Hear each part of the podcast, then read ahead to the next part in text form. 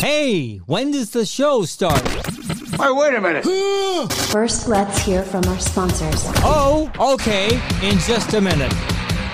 It's always that one time you need a defense attorney and you just don't know who to call, right? Well, I'm telling you, Manny Arora, the Arora Law Firm, he's the best in the business when it comes to a defense attorney. And he's a former prosecutor, so he knows the other side of the courtroom. Located in Atlanta, Georgia, but practices nationwide, has handled litigation in over 19 different states.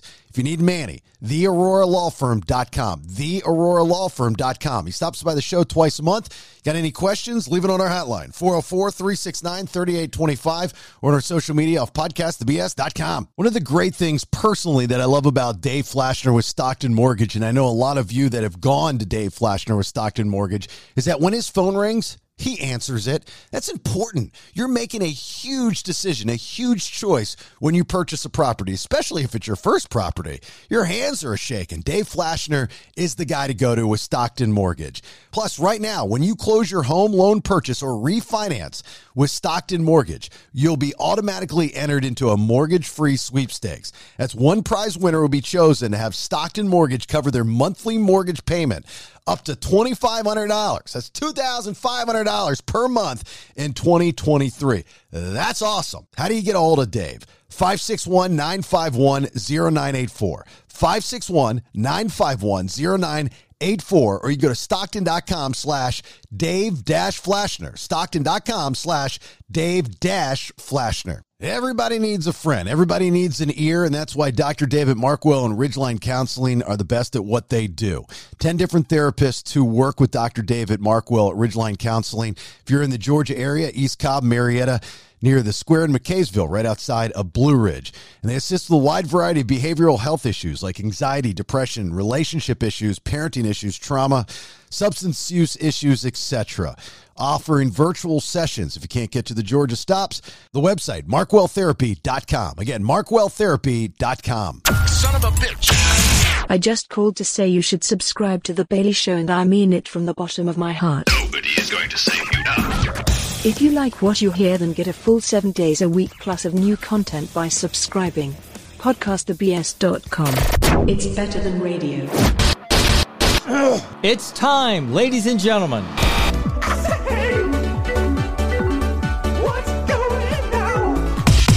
After all these years in the radio business, Jason Bailey is finally unfiltered. I don't know what you want. With his bestest buddy and producer, all the way from Mexico, it's Nate, dude. dude. Sit back, enjoy. Here is the podcast that is all about intellectually immature nonsense. Are a very particular set of skills. You will love it. Why? Because I'm Jason's neighbor. I'm old man Kevin. And by God, this is the BS. All right, there it is, episode 56 of the BS, the Bailey Show podcast. Thanks for being here. My name's Jason Bailey in the Golden Scissors Studio, beautiful Roswell, Georgia. All sponsored by Stockton Mortgage, Dave the Flash Flashner. Thinking about buying a house, need a mortgage, maybe refinancing? He's your guy.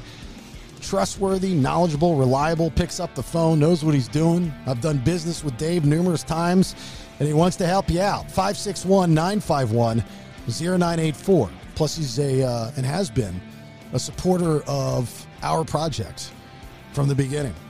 561 951 0984 or stockton.com slash Dave Dash Flashner. Plus, when you close your home loan, uh, when you close your home loan purchase or refinance with Stockton Mortgage, one of the two, you'll be automatically entered into a mortgage-free sweepstakes. What is a mortgage-free sweepstakes? You might ask. One prize winner will be chosen to have Stockton Mortgage cover their monthly mortgage payment up to $2,500 per month in 2023. That's pretty cool. So you get a little extra something, something, which is something you're going to do. Uh, no Nate. I've been looking forward to this Ooh. episode all week long. There's so much stuff to talk about. I cannot wait. Uh, and I'll explain Nate, the Nate situation, which people, I know I've been teasing it, Brandon, not vague booking it, teasing it. Uh, Wednesday and Thursday and, and, all that good stuff. So I'll tell you what I know here in just a second. But there's Brandon in the Bunker Studios, noon in Georgia. Hello there, Brandon. Hey, hello. I was just thinking how this basement used to be nothing more than a tornado shelter. Isn't it neat how you can turn something in like something nothing into something? I was uh, I had some uh, buddy of mine that was in town the other day, and he and his new girlfriend came over for some drinks and. And he's like, "Do you, you know, people when they come over my house that have never been over, they ask to see the studio. To me, I don't think it's a big deal, you know. Uh, but they listen to the podcast and they'll see the stuff that we post on social media, and they think it's cool, uh, which is very flattering. So I brought them down here, and then I have to explain what it was before. Even when we bought this house, this looked like the bottom of the Titanic, and that was one of the deals for me to purchase this property. Is I told this fat, scheming, dumb redneck who was a piece of shit that I later found out that I was like, you have to you have to do the basement because I don't want to do it, and he did it. He did the basement, and then I tried to uh, like part of it, like where I'm at now. This used to be like there was a pull-out bed, and then the, this TV was here, and so if we had a guest over, this is where Nate lived for six months down here, but it's still a basement, right? And uh, on the other side, I tried to make it an office for my wife because I had an office upstairs. I, I'm a big fan. I'm a big believer that everybody should have their own workspace. You, you know, as a kid, you should have your own workspace to do your work, not on your bed. It doesn't go over in my house, but I try. And her office turned into a cl- closet for papers. Just it was she never she never came down here. It drove me insane. So then I bought her uh, an exercise thing she wanted clothes. It was just full of shit down here. That's all it was. so now it's immaculate and it's awesome. So um, it seems a whole lot bigger than. Well, I guess it was just it had been a while since I had seen the basement from the time I first saw it to when the studio got in, but it seems bigger down there now. Well, it's because of the design. You know, myself and Jeremiah fucking Sample put some hours into this baby. we stretched it out. It's it's very comforting, very welcoming. I could live down here. I really like it. I like being down here. You know, I wish there were windows. There's no doubt. I wish there were windows, but there's not. So that's it. Um, you need a little more work on your situation. I mean, that's why I call it the bunker studios. Like, if people weren't listening and didn't know any better, you do look like you're in Ukraine or you're kidnapped or you're you look you look like Zelensky on Instagram. That's what you look like. you look like you're in hiding. I got my my notes to read on the wall back there. You know, yeah, that's the other thing. speeches. Everybody tries to figure that out. What's in the background? It's some old workout. I don't know why. Why do you know? Put uh, the sh- get the show logo, or even if you're gonna just spray paint a sheet, uh, put the Clueless too. You know, put something back there. Put something that's eye catching. You know, I got all this shit in the background. I've always liked that. You know, like those television shows when they started to do that, namely the ESPN shows, where their desk would have different bobbleheads and different helmets and I always like looking in the background, pictures of their family and cool shit like that. I always think that's neat. You got to have something to look at. You literally have a cement wall with holes in it, and it looks like a stenciled workout. yeah, like I said, it used to just be a tornado shelter, and it's come a long way. Put stuff up on the wall and put a computer down here. This episode of the BS uh, presented by Mac Development Group, macdevelopment.com uh, is the website. So custom mountain homes and cabins, if that's what something something that you're interested in, uh, they're really good. The, the, they're they, they're like a one-stop shop, full service design, build, real estate developer. Their team handles everything for you, and that includes the land acquisition and designing your custom home. So if you're looking to build a mountain home or a cabin, kind of like what I have at Paradise City up in Mineral Bluff, uh, this would be in Western North Carolina. That's who you need to get a hold of macdevelopment.com and i know it'll take you to different url and stuff but it's all linked off of our website as well. Uh, they're currently right now booking for full-time builds and they're looking for folks uh, folks that are, need to get on the schedule. It takes a minute and they're very very busy. And thank you for sponsoring uh, the bs on mondays and fridays so you can also hit them up on instagram and facebook. They have a really big instagram following from what i last saw. So that's pretty cool. All right, what do you know about Nate? And why he hasn't been with us uh, most of the week? All, all I know is I woke up on Sunday morning and I saw that the Clueless 2 podcast had not been posted due to a medical emergency. And I'm thinking, you know what? I did sleep really good last night. I must be in a fucking coma. Yeah. And I kind of woke up, walk around. I was like, okay, I'm not the medical emergency, so who could it be? And then I texted Nate, and I didn't hear from him. And then I think I talked to you on Monday, and you texted me and said Nate Nate uh, had been injured. Yeah. Uh, so here's what I'm hearing. All right. I have not talked to Nate. I've talked to his wife. Nate originally thought he broke both of his hands. What? You heard that correctly. Nate thought originally that he broke both of his hands. God almighty. So when I saw that the Clueless 2, because I had emailed Nate about a couple things I needed him to do, and I didn't get a response. And it's not un, it's not unusual for him not to get back to me right away with this new life that he lives, and I've come to accept it. It's fine.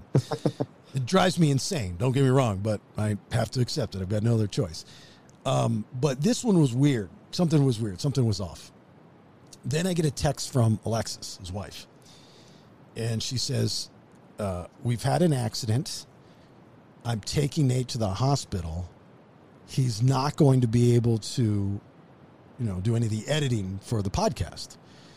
And I'm like, "Oh my god!" So now I got two things running through my brain. First thing is, is he okay? The second thing is, who the fuck's going to do his work, right? but you know, you can't. I can't just. I can't put both of them in the same text comments. Like, you know, hey, I, you know, how's he doing? And then, mm, is he going to be able to still work this week? you know, it's just kind of a dick move. So obviously, my first, I was very, very concerned. I'm like, oh my god, what happened? So here's the story from what I have been told. This is all through text. Is he fell up the stairs and when catching himself, he injured both of his hands to the point where he thought he broke both of his hands. They go to the hospital in Mexico. The doctor gives him x-rays, does the x-rays. He did not break and or fracture anything in his hand. So I'm guessing it's a severe sprain. Currently, Nate is in extreme pain hopped up on whatever meds. They actually had to go back to the hospital midweek and get new meds because the originals, the original meds weren't working. Couple that up with some gummies, I'm sure. and he's trying to get through it. Both of his hands are wrapped up. They're not in casts, but it looks like there's some kind of not cast, but some kind of hard casing and then wrapped up with an ace bandage. Both his hands. He looks like Steve Buscemi in Grown Ups you know, where his hands are straight up. oh yeah, but he's in that full body cast. yeah. So I, I, I, I have to ask. You know, I said, what happened? My first thought was he's drunk, and you know, we all have drunk stories. That would have, I, I probably, to be honest with you, that would have irritated me. And I know we've all done stupid shit when we're drunk, and but I don't know. It just, it just, you know, you got to be a little bit more careful, a little bit more responsible. His wife swears that he was not intoxicated. Brandon, do you believe that? Um, I mean, he probably had a few beers, but he probably wasn't drunk or anything like hammered. Do you think he was inebri- inebri- inebri- inebriated in any way? Um, maybe a little stoned. But I mean, it's like he's it's what he normally does, so I don't know how that would affect him. But those stairs are fucking dangerous. I'll tell you that. I fell down them too. Oh, he fell up them. Okay. Yeah. You might have fallen down them. Okay. So, what's so dangerous about Mexico's stairs? Uh, well, in Nate's apartment building, they're all concrete, Right. And there's like no grip tape, and there's no indicator. You know how like usually on stairs they put like a yellow strip so you can like get the depth perception. None of that on the stairs. No grip tape. They're super fucking slick. Yeah. And they're they're pretty fucking dangerous. Okay, so you are correct. That is accurate. And that's what she said. She said, you know, if you remember the stairs in our condo, Uh, everything in at least in Playa del Carmen, everything's concrete, and and I've always bragged about the architecture being fantastic and very creative and so on and so forth. But the stairs are have a tendency to be narrow. I don't know if Mexicans have smaller feet than Americans or what, but they to me they see and I don't have large feet. I wear um, an 11 size shoe, so I got a small foot. And so the stairs in Nate's place in are, uh, are are narrow. They're slippery. You are correct, Brandon, and a little jaggedy. They're not the safest. They're not the safe. It's not the safest place. And you're right. They don't have any of the the grip tape on there. So I want to believe that he wasn't fucked up at all. We've all fallen upstairs. I think I have. It sounds goofy. Yeah. You feel really stupid, especially if somebody sees you. But most of the time, when you fall upstairs, you're rushing, you're wearing slippers, and the stairs are carpeted. I don't know. I follow up my stairs occasionally, and they're like hardwood floors, so or hardwood stairs. Yeah, but that's you. But, uh, that's not shocking. Sorry. it definitely hurts. Like it's usually like we walk in and like your foot will catch the lip of the stair below you, and you go forward and smack your knee or your hands. But I'd say falling up's definitely better than falling down, though. So they, I don't think they had uh, what is it? There's a name for that lip on a stair. It's like a toe. It's called toe something or whatever. They, I don't think his stairs have that. I mean, they're legit. No, they don't. Concrete, and they just go down. Yeah. No, they're not a thing. So that's that's the situation. I mean, he's in that much pain right now that he can't do anything. Uh, you know, it's and he doesn't have any hands. so I'm going, well, is he going to be able to, you know, record with us this week? And she's like, he's going to try. I didn't think he would. He did not, obviously. Um, so I'm going, okay, well, uh, you know, he's got a job. Uh, very, we all have responsibilities on this project, and his is very important, just like the rest of ours. If one doesn't get done, you know, it, it hurts. It hurts what we're trying to accomplish here. Nate's is very important, something that I don't want to do, but I got to do it. You know, but he walked. Now, this is how awesome Nate is and how great of a worker Nate is, how great of a work ethic he has. He walked his wife the day he got out of the hospital that he found out. He's all fucked up. He's got his hands all over whatever. He's on hopped up on meds. He walked his wife through putting together folders for the commercial breaks in our episode. He then walked her through uploading them to me so I could do what he does. How awesome is that? Yeah, yeah, he was definitely on top of it. I knew something was up when I got that uh, email notification that we had commercial blocks. I was like, "Why is Nate sending us commercial blocks? Is he going out of town again or something like that?" I was like, "Usually he doesn't send us these." Well, even if even if he does go out of town, he still gets it done. He gets it done on the road. I mean, he Nate's never been one to, um, which is kind of one of his flaws. Delegate. He, he- I've always told him that as, you know, he was not hired to be an executive producer for the radio show at first. I brought him up to be the social media manager because that's what he does. You know, he, he's a social media guy. He designs websites, and that's I, I knew that I needed that guy. He was not supposed to be the executive producer, but because we got screwed over by that company from the very very beginning, uh, he ended up falling into that role and learning that role and becoming very good at that role which was not his thing, but he still learned on the way. And I had done that job years and years ago. So thank God we had the relationship where he listened to me and trusted me and this and that. But he would listen to what I had to say, disagree with a lot of stuff that I'd have to say, which is fine. Um, and then turn it into his own, in which you should. You shouldn't just follow the same path as somebody else. I try to teach that way. It's like, hey, look, this is how I did it. This is what is successful, but take that and make it your own so you enjoy doing it. He's never been one to shy away from work. He's going to get it done to the point where he'll overwork himself, he'll burn himself out, and which is what happened with the radio show. So uh, for him not to do something for me for this for this project, which he's got just as much in it as I do, right? I mean, if this thing just goes to shit, he's actually got a bigger issue than I do. So he's gonna be getting massages on the beach. Yeah, this is this is funding his life right now. I gotta tell you, I've I've made it a point. You know, I, I firmly believe in taking care of whether it's financially or what the people around you because at the beginning of projects, it's not gonna, you know, maybe you catch lightning in a bottle. We have not. Yes, we've had a lot of success with this in six months that we've been doing it. Um, do things I think need to change? Yes, we're going to probably tweak a few things um, moving forward. But all in all, it's a good product. I think it's a very good product. I have a great team around me. I could not accomplish any of this if it weren't for you guys, and I know that. Uh, I knew that before I started it. That's why you know I, I got you guys on board. Uh, but you got to spend the money in order to, to to to be successful. You know, so make sure you pay your guys what you can. You know, and then then buy into the project, in which is the the Bailey Show podcast, the BS Network. Actually, it's more than just the Bailey Show podcast, but that's the current Nate situation. So, if you want to, two percenters, go online and say something to Nader Taters. Um, make sure you throw in a good look, no hands, or hey, do you need a hand with the podcast, or something to that effect with a hashtag too soon. I'm sure he'll appreciate that. I wondered if he was walking up the stairs and like he went to catch himself and then his hand slipped off that step and like kind of bent backwards, like hyper. I guess it wouldn't be hyper extended, but like completely folded his hands back or something like that.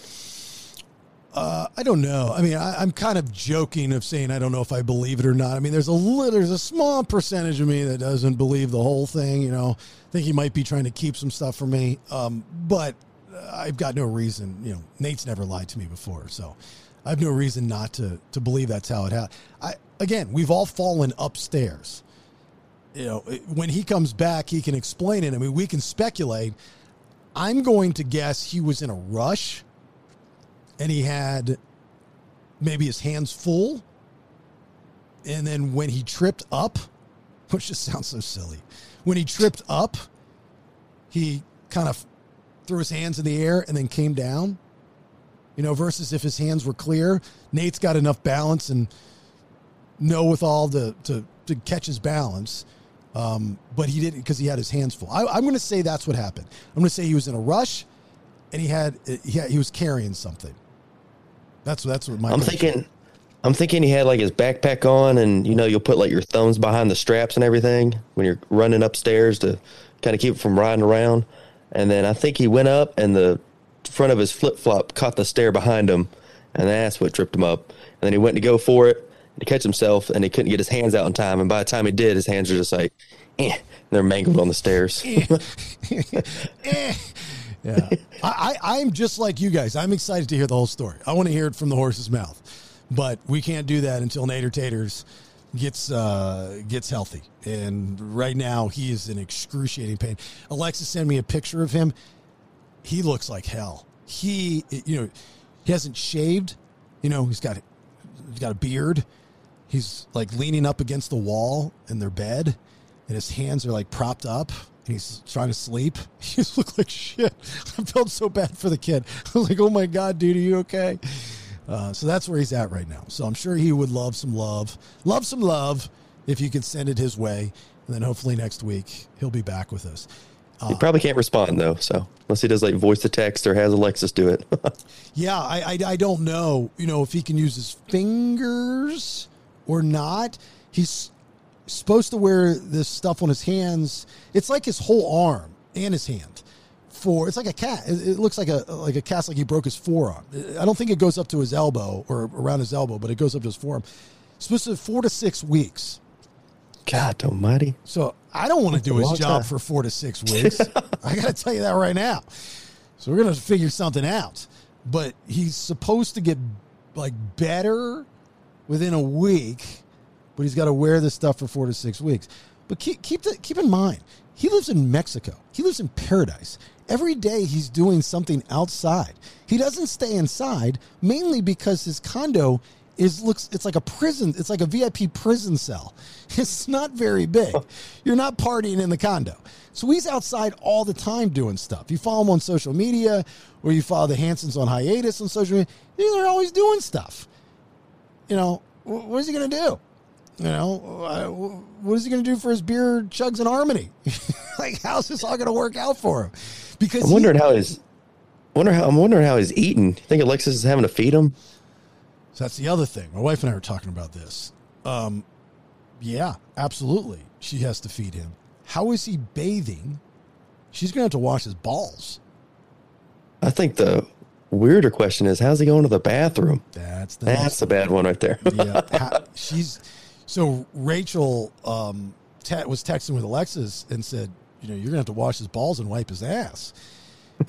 and they've never had kids before, so so uh, nor are they do they want kids. But if you're a mother or a father that's had to do, I've never had to do that, right?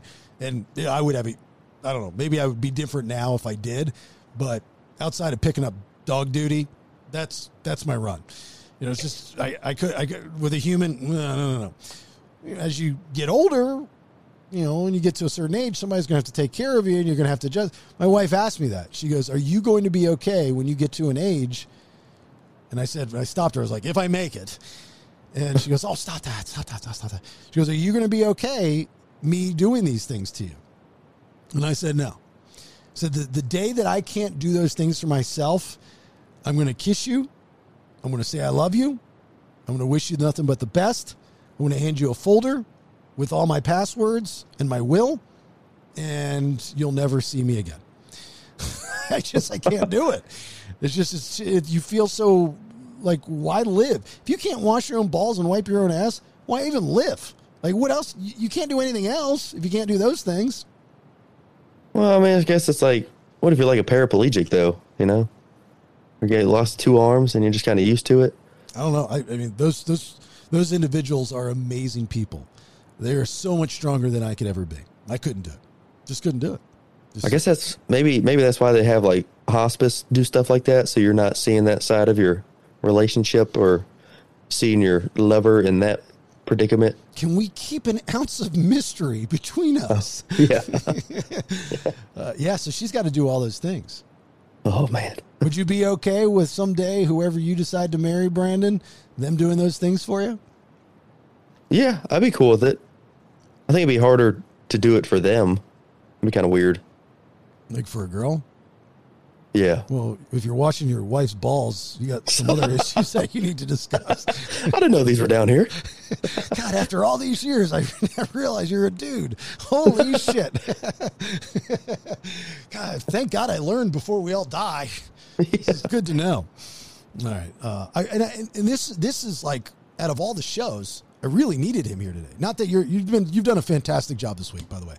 Um, but I'm just saying, I want to talk. I, well, for I'm not going to do it this segment. I'll do it in, in, in the third segment uh, after we we talk with uh, um, Manny Arora, but uh, our defense attorney. The, the the phone call, what I posted earlier this week, everybody's trying to figure out who the phone call was from. I said I've waited my entire life for this phone call. I finally got it. Some of you guessed correctly. Some of you guessed close. Uh, most of you, especially those that know me and my background and my upbringing, kind of have an idea. But how it all played out, very, very interesting. That will be in the third segment. Uh, and I wanted Nate to hear it, like, because this is a monumental milestone conversation in my life, not only in my personal life, but in my professional life. Because I've, I've always said that if this were ever to happen, it would be on a radio show. And it would be great and be huge. But it's going to be on a podcast. I don't think I can keep it for a radio show. It's like, you guys, you know what happened four months ago? this is going to blow your mind. Mm, just not going to sound the same. So that was one thing I want to talk to him about. But the other thing is, you guys, both you, Brandon, and Nate, have been telling me for the longest time to watch Ozark on Netflix, and it's in its final season. It's well, it's over. Um, the final season is out on Netflix, season five. Oh, it is Yeah, the part two. Oh, I didn't know there was a part. So, so, Yeah. so, so, so somebody on the uh, two percenters, I think, Facebook group because I said that I was watching it, said that uh, the ending was weak, but they didn't spoil it. They were way cool about it. And I said, Has there ever been an ending to any show that you've enjoyed that you've liked? You, no one likes endings. That's why they're endings. Yeah. They're always bad. No one's going to go, oh, I'm so happy. Because subconsciously, whatever it is that you enjoy, you know is now over and never going to be again. So nobody likes endings, whether Sopranos or Friends or whatever. Nobody likes it because it's the end. Nobody likes the end. So I, I said, you know, I appreciate you not spoiling it, dude. But and I gave that whole speech. And He goes, you know, you're right, Bailey. I was like, I appreciate it. So we kind of was cool little chatty chat. So I'm starting from the beginning. I'm uh, That's the best place to start. yeah, yeah. and, and I'm almost through season two. And people just say, binging. yeah, like way binging. like you have no idea. This is one of those shows that you can't stop watching. It's that good. Like I am so sorry I'm late to this party. I almost question like I know it was big and I know a lot of people watched it, but I'm surprised there's not much or there wasn't much like fanfare. You know, like when Walking Dead was at its height, everybody knew about Walking Dead. Whether you're a zombie person or not, you knew. They were having, you know, uh, Walker Stalker Con, and it was like a big thing. This is 10 times better than anything The Walking Dead has ever done.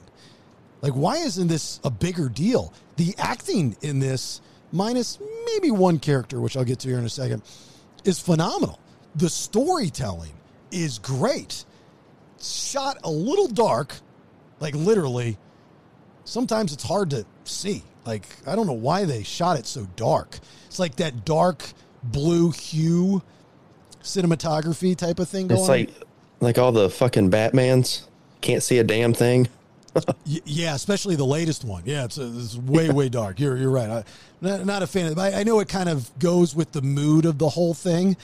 Um, so for those that don't know what it's about, Jason Bateman, love Jason Bateman, phenomenal actor. He's uh, a financial guy that gets caught up in money laundering. Bottom line, and then his family's caught up in it too. Uh, and they move to the Ozarks or the Ozark. Is that why is it called the Ozark? Well, I don't even know what it is. Somewhere in Missouri. Yeah, it's a it's a place off the it's I guess the ocean right there or something or the bay, Missouri Bay or some shit like that. But yeah, that's just the area of the town they're in. But it's all shot in Georgia. That's Lake Allatoona, right? Yeah, yeah, Yeah. or Lanier, one of the two. Uh, yeah, Allatoona, I think so. Might be both, but I know I know the marina at Lake Allatoona is used because people had commented, you know, and, and even some of our our listeners uh, were extras. You know, like they, they were posting little pictures, which was really cool. I was like, ah, that's cool. The dude listens to the podcast. He was in Ozark. That's really neat. You know, um, so the story's great. You've got you've watched them all, right? Yeah, yeah, I'm caught up. Okay, except for the ending. Yeah, I don't know if part two's out yet or not. This guy said it was. Said it was weak. Huh, I need to check on that then. So uh, what I've seen so far, uh, almost a three, season three, it just keeps getting better. It's really phenomenal. I'm surprised Nate likes it as much as he says he does, because I could see him looking at this and going, "Oh, this shit's so fake. That would never happen. This is unreal." You know, because it's some of some of the stuff is a little absurd. I mean that that many people dying all the time and nobody's like checking in or there's no investigation or there's no trauma like mentally that somebody's dying or somebody's got their head blown. I mean like there's a there's a lot that goes, you know, but that's fine cuz it's it's make believe. It's it's a television show. One one of the issues that I have with whatever Jason Bateman does and I love Jason Bateman. Love, love Jason. I love Jason Bateman all the way to back in the day of Silver Spoons. If you guys remember that when he was a kid on that show. He, in my opinion, never gets paired with the right person that I believe he could be married to. Yeah, I mean in Ozarks or Ozark, um, I don't know. It's it kind of seems like he's like just a battered husband, and then Wendy's kind of the perfect wife for that and cheating on him and stuff like that. And he's just like, oh, you know, trying to get through it. And now he's got to live every day with, you know, did I make the right decision in keeping her alive or not? It's not the character. I'm talking about, well, it is the character. It's the person in real life that plays the character. Like Laura Linney, who plays Wendy Byrde, his wife. She's, uh, you know her from a million different things. Um, uh, you, she was, God, it just slipped in my mind. Truman Show, right? Sully. She was in Sully. Uh, Hyde Park. What's that? that was about them landing the plane in the yeah, river. That was the true story of Sully Sullenberg, Man of the Year. Um, what was it? She was in a big one. Um, oh, she was. Uh, she was. Oh, Truman Show. Yeah, she Truman Show. Uh, wasn't she uh, Primal Fear? Congo. That was the one. Congo. She's the she's the scientist Congo that's going to look for him. So she's been in a million different things. She's in, in my opinion, in kind of an over actor. Um, but Jason Bateman, to me, would be married to a brunette. And the, all the movies that I can think of that he's in where he has a wife, they're blonde. Like Couples Retreat. Kristen Bell is his wife in Cou- Couples Retreat. I don't believe that they're husband and wife. Like they just he he's one of those odd guys that to me is tough to match up with a wife. I know that sounds weird. Out of all the things we could talk about this fucking show, that's all I could think about was like, I don't believe that's his wife. I don't know. Just like, why can't they? Why can't Jason Bateman find a wife? Um, that's all I could think about the entire time. Weird, huh? Yeah, it's a little weird. Uh, is he he married in real life? Is he married to a brunette in real life? That's a great question. Uh, let me see. I can Google it. I will Google it. I know he's married. Googs. Uh, Jason Bateman wife. Yeah. Amanda Anka, and she is a brunette. Yes. Jason Bateman's wife is Amanda Anka, the daughter of famed singer and songwriter Paul Anka. The Canadian musician is best known for hits like Diana, Put Your Head on My Shoulder. Petunia, Henry, I'm working. Playtime in a little bit. Thank you. I love you. Uh, Anka's mother, model Anna Ann de Zogheb, was married to her father from 63 until their divorce in 2000. She is a brunette. They look like they should be married. His real wife looks like they should be married. Her nose looks a little odd though. It doesn't It's like matter. an arrow. It doesn't matter. It just looks like they should be married. And it is the first time I've even heard of his wife. This is the first time I've ever seen his wife. But on all the movies he does and all the shows, I just don't don't believe it. But outside of that, um, one of the things that I find remarkable, and this might be Jason Bateman's best acting, like his comedy, he kills because he's very much like Ryan Reynolds. You know, Ryan Reynolds has got this snarkiness to him. He's got this uh, condescending attitude, which makes what he says funny. Right? Chevy Chase had that too in his humor. That's why Chevy Chase is Ryan Reynolds' comedy icon. Jason Bateman has that snarkiness as well, the delivery of the condescending answers, which I think is hilarious. Very office esque, you know?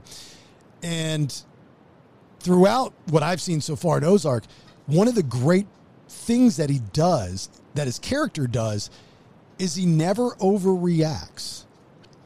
And he, there, there, anything that happens or is thrown his way, he's so chill and always in control. And I know that's done on purpose because of what he does for a living, but he's put himself, he puts himself in like harm's way all the time, hanging out with these people that are killers.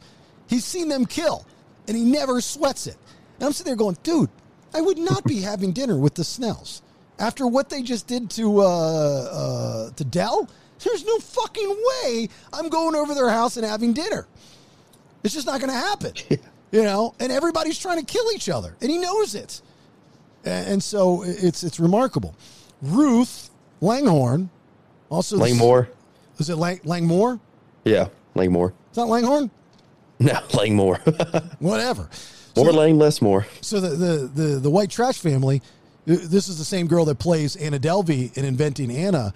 Um, she's probably the best actress out there right now. There's no doubt. She's amazing. Absolutely amazing. Yeah. Um, I haven't seen her anything besides uh, Ozark. I don't know if she was a thing before that, but she is a good actor in there or actress in there. Well, she, she does the Anna Delvey. I mean, Well, yeah, I know that, but that's probably how she got the role was from Ozark. well, I don't think I'm sure. Yeah, I'm sure. But the entire white trash family is great too. Um, the FBI agent bothers me a little bit. He's like, the gay guy. yeah, He's weird. yeah. That whole thing was fucking uncomfortable and weird. Like, I don't mind putting gay stuff in movie. I mean, don't don't get me wrong. I'm not a homophobic by no stretch of the imagination. It just, I just didn't understand it. Like, what was the need for that? Like, they that's that's another thing about Ozark. They have some odd sex scenes. Like, I have yet to see one sex scene that's titillating that I that I would be into. Like all the sex stuff that they're showing, you know, they they they of course the video of his wife cheating. Like that's weird. Like I've never seen that woman in in that kind of predicament. I've never seen Jason Bateman in a sex scene that I know of that's that graphic. And at the end of couples retreat, he and Kristen Bell, they go into the, the shed and they start having sex and it was like crazy love, rough sex kind of thing. But it was kind of in the comic sense. Um, that's fine. But Jason Bateman standing behind his wife, who we've never, that I've never seen in a sex scene before, just was weird. The Snells, them having sex, that's disgusting. I don't need to see that. The FBI agent um, banging the dude. I could go without that, to be honest with you. The 15 year old, holy shit, I could not believe that they put that in there. That shocked me, you know, because like, why you're, you're watching it, you're an adult. She plays a 15 year old, but you're going, how are you supposed to watch this and not, especially as a father, how are you supposed to watch this and be into it? I mean, I know it's part of the story and stuff, but it was just, it was kind of unnecessary too. Like it was like a one in and one out from the dude. He just left.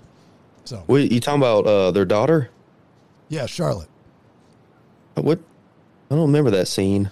on the boat with the 21 year old, the guy visiting from Chicago. I think it was like Zach or something. Yeah. Okay. Yeah. Yeah. Yeah. Yeah. Yeah, like he, he hit on her one day at the lodge, and uh, he asked, you know, then then he then she decides to go out on the boat, and then she decides to she seduced him, um, even though he wanted it. But he asked her, he's like, "Are you old?" He asked her, he goes, "Are you old enough to drink that beer?" And she goes, "Nope," and then just starts kissing him, and then they go at it. I was really uncomfortable. Talking about Ruth's brother. No, no, no, no, no, no, no, no, no, no, no, no. She, I, if they've slept together, I haven't gotten to that part yet. Um, no, this was the guy, the one-off guy, this uh, the the ripped dude from Chicago that was just you know there for Fourth of July weekend, just in town. This would have been hmm. end of episode one, episode two, you know. And then she becomes like a pothead with Ruth's brother, and her parents are totally cool with it. It's like this 15 year old's going out of the house. She's drinking beers and smoking weed with this like white trash family that's a bunch of felons, and they're, they're, they're cool with it. But I guess when you're a family of money launderers, you gotta be a little open minded. I guess Yeah. Bigger problems. you got bigger problems. I guess this is a different, you know, but and that's the other that's the other crazy thing about how this is written is there's such a conservative family. Like they look like it. I mean, that's part of the ruse, right? Is that they're this very normal, down to earth, conservative family. There's no way they could be into all this bullshit. And it's just, it's a fun. I'm so pissed that I was not there from the beginning. I really, really, and I've also accept, I've accepted. This is something I've been uh, kind of against is binge watching. I was just like, I just never had time for it. You know, like I can't sit there in front of the television and watch it for all the time. And then if a show has already passed me by, I have a problem going back and watching it. And I'll be honest with you, one of the reasons I didn't watch this, even though I love Jason Bateman, is I don't like the name. Just something about the name I don't like. Like visually, I look at it and I'll be like, I don't like it. And you'd think you like it because it's got Oz in it. It's got an O, a Z, a K, an R. I mean, those are like cool letters. Just The best letters. I just, didn't, I just didn't like something about it. I didn't like the name. Isn't that weird? Just didn't like it. Yeah. Guess that's the old judge a book by its cover. I guess. But wow, if you haven't watched this thing, don't watch it, especially with with it being the last season. You know, and then you can get in on uh, the the big grand finale. I don't know where it's going to go. Holy shit! God, those Snells, Mrs. Snell, what a crazy bitch. I'm, you know, like here are some predictions to where I'm at now. I think Mr. Snell is going to take out Mrs. Snell. I don't know if it's going to happen. Don't tell me Wait, you said what? Wait, say that again. don't don't tell me if I'm right, but I Okay. I think moving forward from where I'm at, Mr. Snell is going to take out Mrs. Snell. I think he's going to kill Snow's going to take out Mrs. Snow. Huh. Because she will never get over the fact that he took out Ash, the big goofy. guy. Oh, okay. So you did see that part. Yeah. Yeah, yeah, yeah. So she's going to hold that against him because she talks about wanting a kid and all that stuff. And he's trying to do business, and now they're digging on the land, and they agreed to the resorts, and they're going against everything that the Snell heritage family believes in, and they're doing it. And uh, she's becoming really annoying, and I think he's just going to get sick and tired of it and just take her out. That's what I think. I bet you I'm right, too. Anyway, uh, I'll get to the big phone call that I got the other day here in the uh, third segment of today's BS. You're going to like this because it's going to start a very interesting and compelling storyline that I promise you will not hear anywhere else in the world on any podcast. If you want some real life shit, you're going to get ready. You're about to go on a journey of the realest real life shit you could possibly imagine. Hold up. Wait a minute. Let's hear from our sponsors. Watkins Law Firm, trial and litigation attorneys. So if it's personal injury, wrongful death, contracts and transactions, landlord and tenant disputes, or just general civil litigation, Watkins Law Firm. Dot LLC is where you need to go. Get a hold of Tyler Watkins, Watkins Law Firm. Dot LLC. And here's Tyler's tip of the day. If you're on someone else's property for a reason other than business, the owner is only liable if they intentionally hurt you. So if you're over at someone else's house for a party, make sure you don't trip down the stairs. Because even if the owner is found negligent, you still can't recover. Get a hold of Tyler Watkins, WatkinsLawFirm.LLC, serving all of Georgia. Next time, talk to Tyler. In the market to build a mountain home or cabin in Western North Carolina, Mac Development Group. These are the people that you need to call. These are the people you need to talk to. MacDevelopment.com is the website currently booking for full time builds, and they're looking for you to get on the schedule today, providing a premium product in the Western Carolina market, and they are the premium builder in the area. Putting everything together in this amazing 3D software, the process is easy and it's a one stop shop with Mac Development Group. MacDevelopment.com. I want you to call my wife. But not for those reasons, you weirdo. I want you to call my wife, Rachel Guy, because you want to participate in this crazy market that's happening right now and take advantage of a house. She is the best at doing what she does, and that is a realtor with Keller Williams Atlanta North office. Anybody that's dealt with my wife, and I know a lot of you two percenters have, uh, she's absolutely amazing. I can tell you firsthand, you know, if you're a first time home buyer, she's going to walk you through it. If you've done this numerous times before, you might learn something. She's great. So if you're looking to buy or sell, call Rachel Guy because she's your guy. 404 797 4600. That's 404 797 4600. Let's keep it before 9 p.m. All right. Some of you call fairly late. It's a little annoying. No offense. Stress free buying and selling. And like I said, this crazy nutso market. You can also shoot her an email. I am Rachel Guy at gmail.com. I am Rachel Guy at gmail.com. And back to you, Jason. This story, this story that is about to be told is amazing. It's a story of a man that screwed up, realized he screwed up, and now is winning in the biggest way possible. His name is Stanley Andrisse. He's got a book from prison cells to PhD. It is never too late to do good, and it must feel good to do these rounds and talk about this book, Stan, knowing where you were, what you did, and what you're now accomplishing. That's pretty remarkable. Yeah, um, it's a pleasure to be here and talking to you and your audience about you know my journey and you know what I'm doing now in terms of helping others who have walked similar paths and faced similar challenges and had similar experiences to help them see that you know there is this light at the end of the tunnel. Uh, and there is a you know if you hold on to hope and you have a bit of support you know things can things can definitely change for the better Well, uh, Morgan Freeman says in Shawshank Redemption, hope is a dangerous thing. And you're telling people that he is wrong. Red is wrong in the movie, and hope is a beautiful thing, and you should hold on to it, right?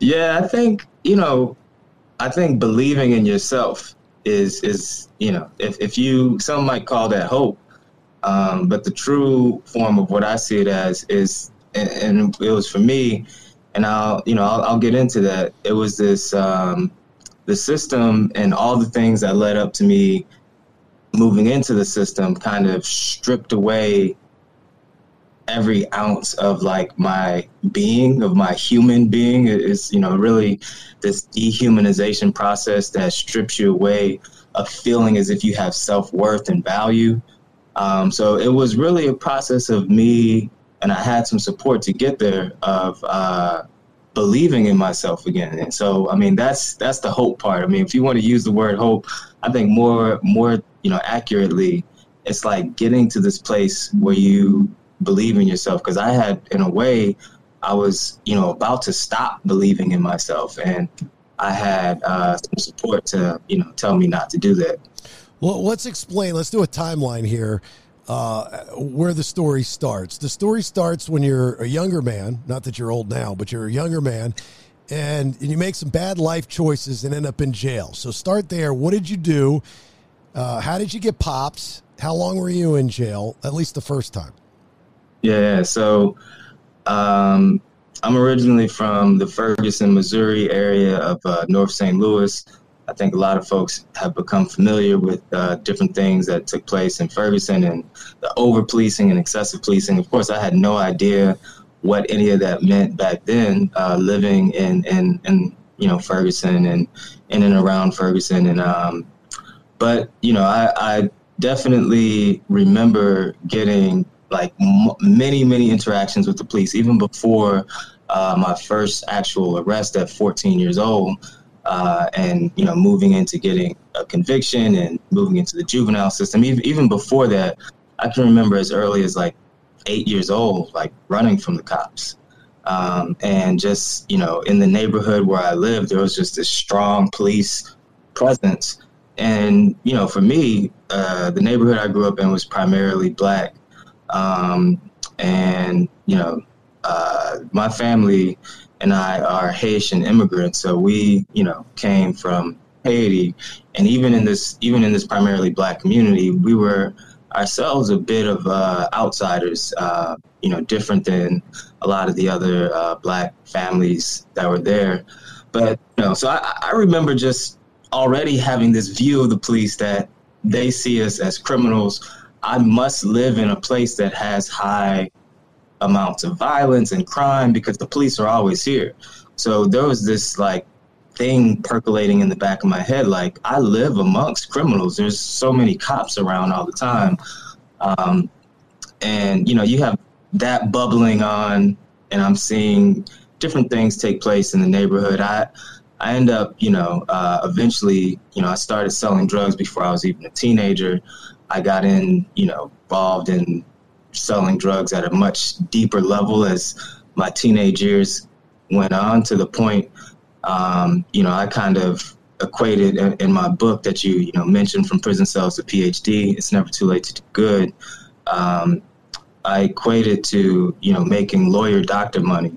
And by, you know, by the time I was 19 years old, I was making hundreds of thousands of dollars. So I had progressed pretty quickly in, in, in, in selling drugs. Um, but even you know, even before the first arrest, even before getting so deep into selling drugs, um, you know, I can remember back in elementary school and middle school, and definitely by the time high school came around, uh, in school, I was seen as the troublemaker. I had multiple disciplinary actions and, uh, um, you know, suspensions and detentions. And uh, by the time I got to high school, I was nearly expelled several times.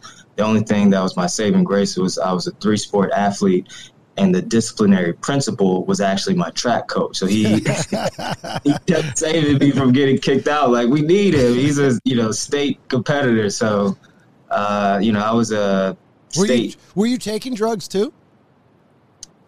Uh, I started. I mean, I think you know if anyone that's dabbled into uh, you know s- using or uh, selling drugs, it it all kind of started with. Um, I mean, even my selling started with me smoking a little bit of weed and, and, and wanting to get free weed. So, Well, you're not supposed. you know, if, you, if you sell it, you're not supposed. To, like, if you if you sell it, you're not supposed to to do it. You know, because then you're just you, you're, you're using well, so your I, product. I ended up. Uh, I mean, I, I didn't. Um, I ended up, um, you know, getting into selling uh, pills and ecstasy and coke, and uh, I, I didn't do uh, any of that stuff. But I, I did smoke uh, a considerable amount of weed, and I think that was uh, the start of me selling. Was um, just because me and my buddies wanted to smoke a little weed for free, so we get a little bit extra smoke a little bit, sell a little bit, and it's it started off as as that. yeah, Um, weed's but, different. You know, weed's not really a drug.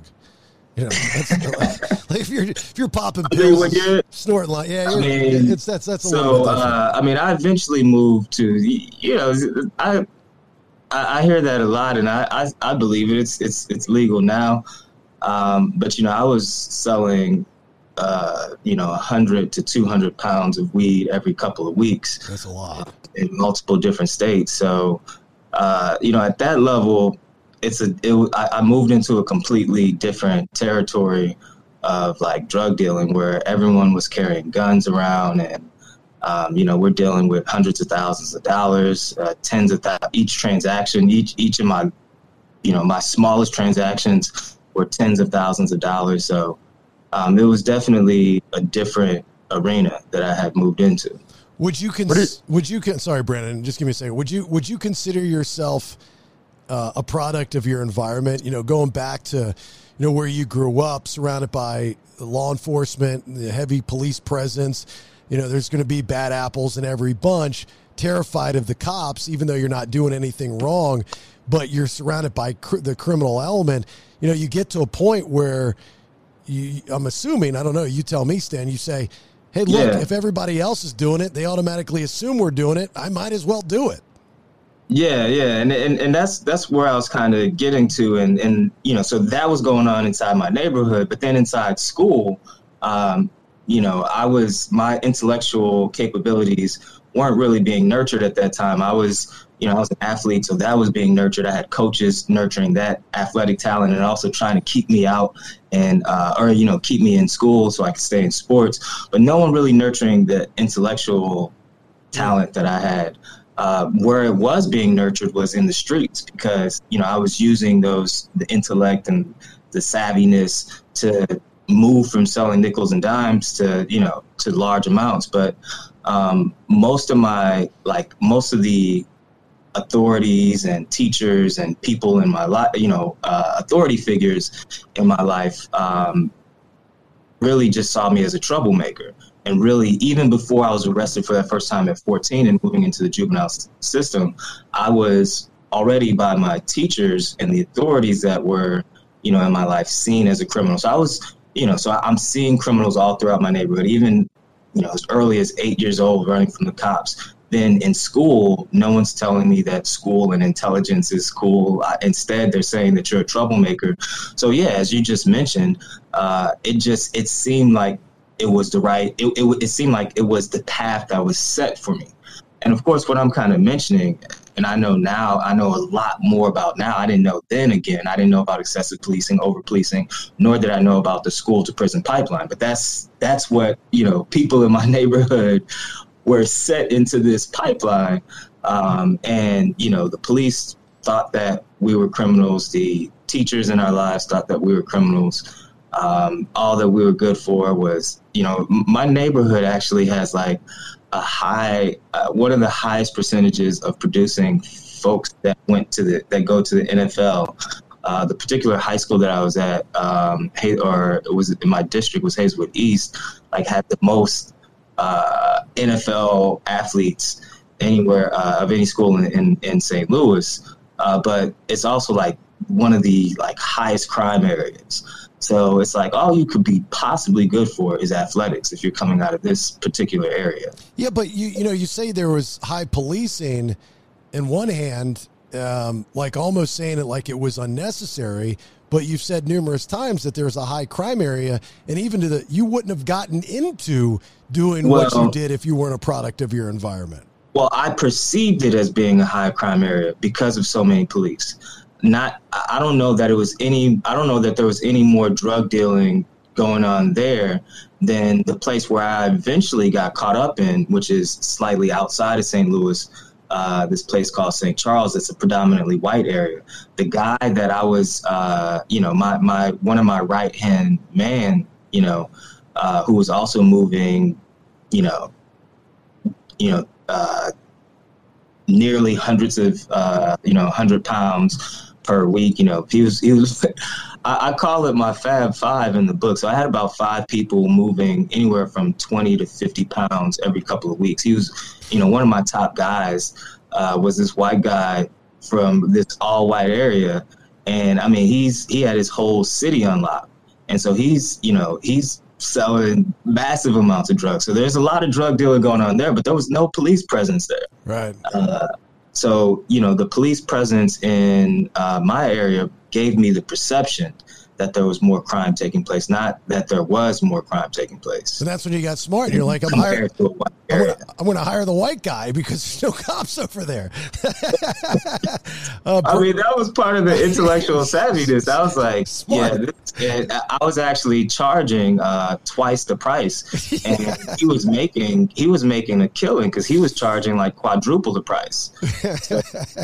smart, it was, smart, definitely a business, smart a business. good business move. But then when I got popped, uh, you know, um, I ended up so uh, I ended up getting caught in this area called St. Charles, pri- primarily white, um, and and the prosecutor, you know, she was. It was my third. By the time I got uh, caught up, and uh, that led to me getting sentenced to prison. Uh, it was my third felony conviction. I had the one when I was a juvenile. I had another that led to uh, another felony, uh, a Class B felony conviction that led to a, a shock incarceration. So I was sent to prison as a shock incarceration. Um, and then uh, on the third one, um, you know, I, I'm sitting in this uh, courtroom, and this prosecutor, this white lady from this primarily white area, wanted to essentially hang me. She was pushing for life in prison because I had a uh, a Class A felony, which is the same class as murder, as armed robbery, as bank robbery.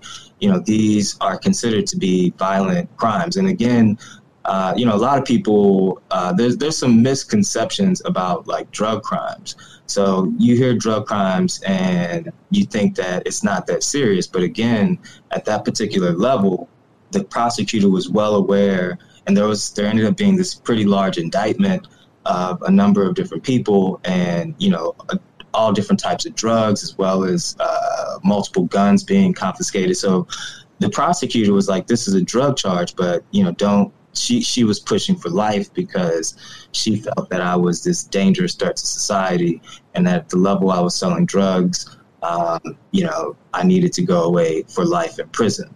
Um, so it was a, it was an advantage to you know sell in, in the white area, but then when I got popped, I was you know I was seen as this like Black Yeah. boogeyman. Yeah, I mean, you're the yeah, like get this guy out of here. Brandon, question for Stan. Go ahead.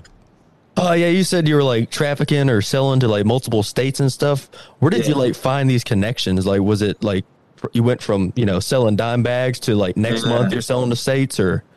Yeah, so uh I mean, as early as uh, you know, my my high school connection, um, you know, I, again to like the the intellect part of it, I, my my right hand man, um, who was somebody from you know the area that I was from, uh, in in North St. Louis, uh, he always wanted to like sell at a higher price. Like he was like, like we, we had a we had a pretty good connection for high school kids, um, and so we had it for a low price. And he was like, we just need to triple our money and sell it like for some good stuff. We need to sell it for a higher price. And I was always about selling for a lower price and selling as much as we can.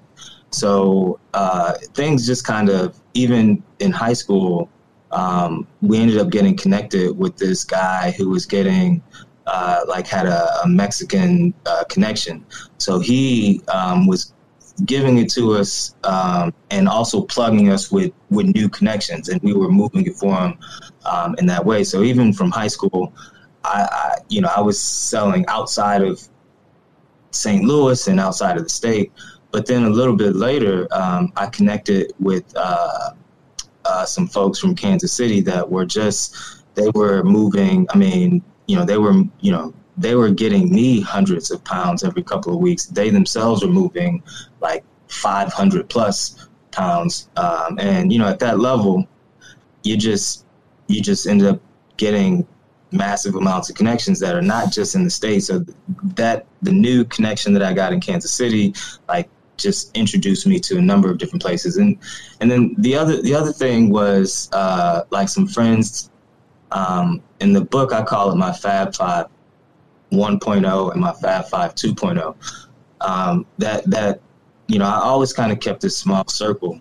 Uh, the Fab Five 1.0 were just were close friends, and you know, I explain this in the book, and partly um, one of the phrases that I use often is "we were teenagers." So we from this area that is, you know, high poverty. Uh, the economic situation is is rather dismal. Um, you know, most of my friends uh, financially, their families were were struggling. So we seen selling drugs as a way to improve our family's economic uh, mobility and financial, uh, you know, abilities.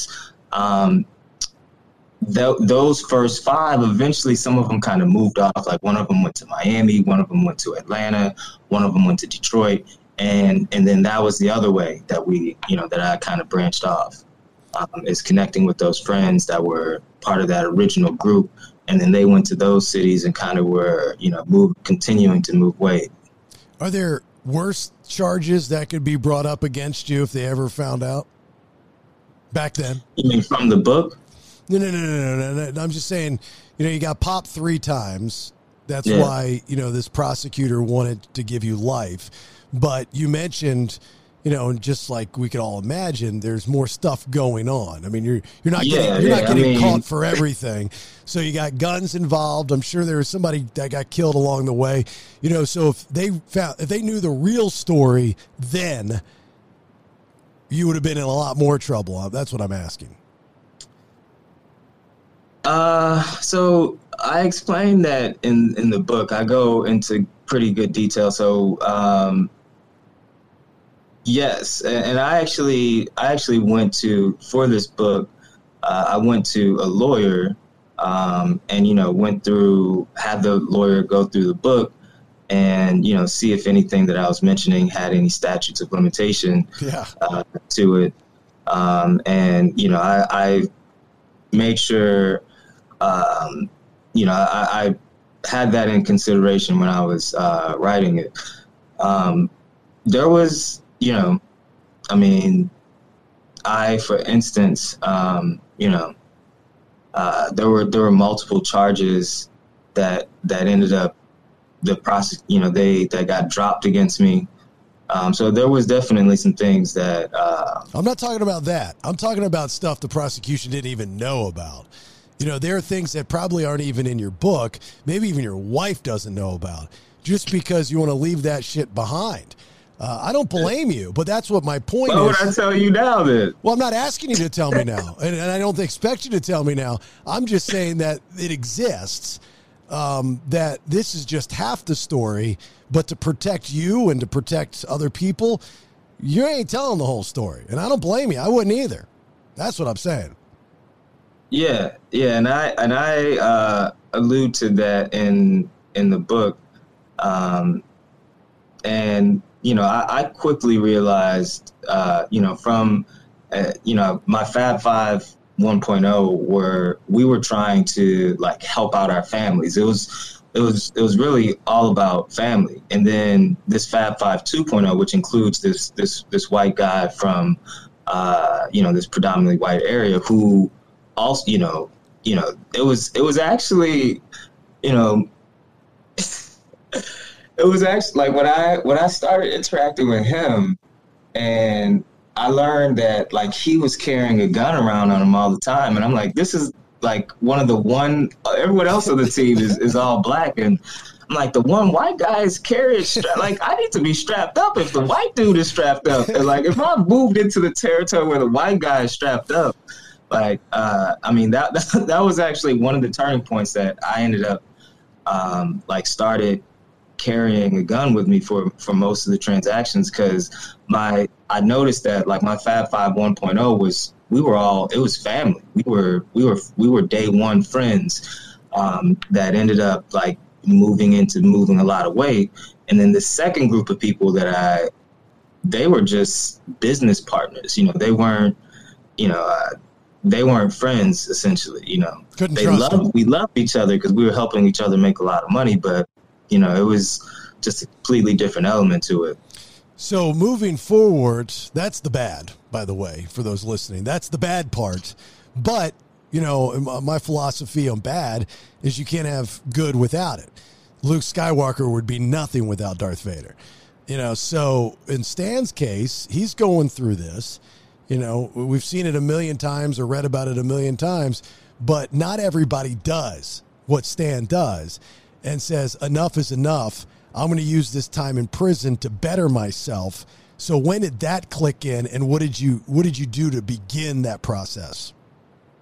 Yeah, so you know, going back to um, what I was mentioning of sitting in in that courtroom in my early 20s, and I had this prosecutor uh, painting this picture of me as this dangerous threat to society, and that you know, pushing for life in prison. She actually um, sentenced me, or uh, was successful in placing me as a career criminal. So it was essentially Missouri's three strikes law uh, because I had three separate felony convictions at three separate times. A lot, you know, some some folks have like twenty.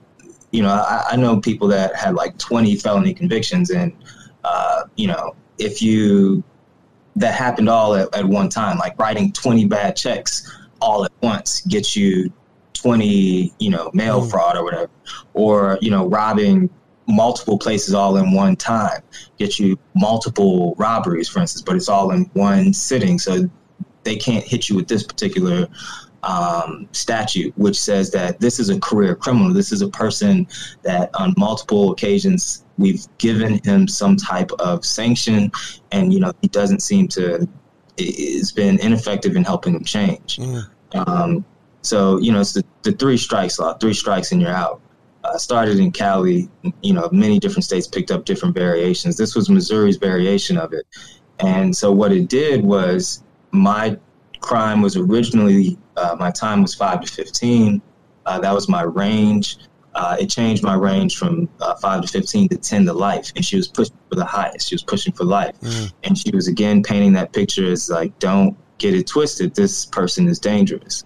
Um, and, you know, the judge, after all of this back and forth between my attorney and the prosecuting attorney, um, the judge, in her eyes, granted me mercy and sentenced me to 10 years in prison.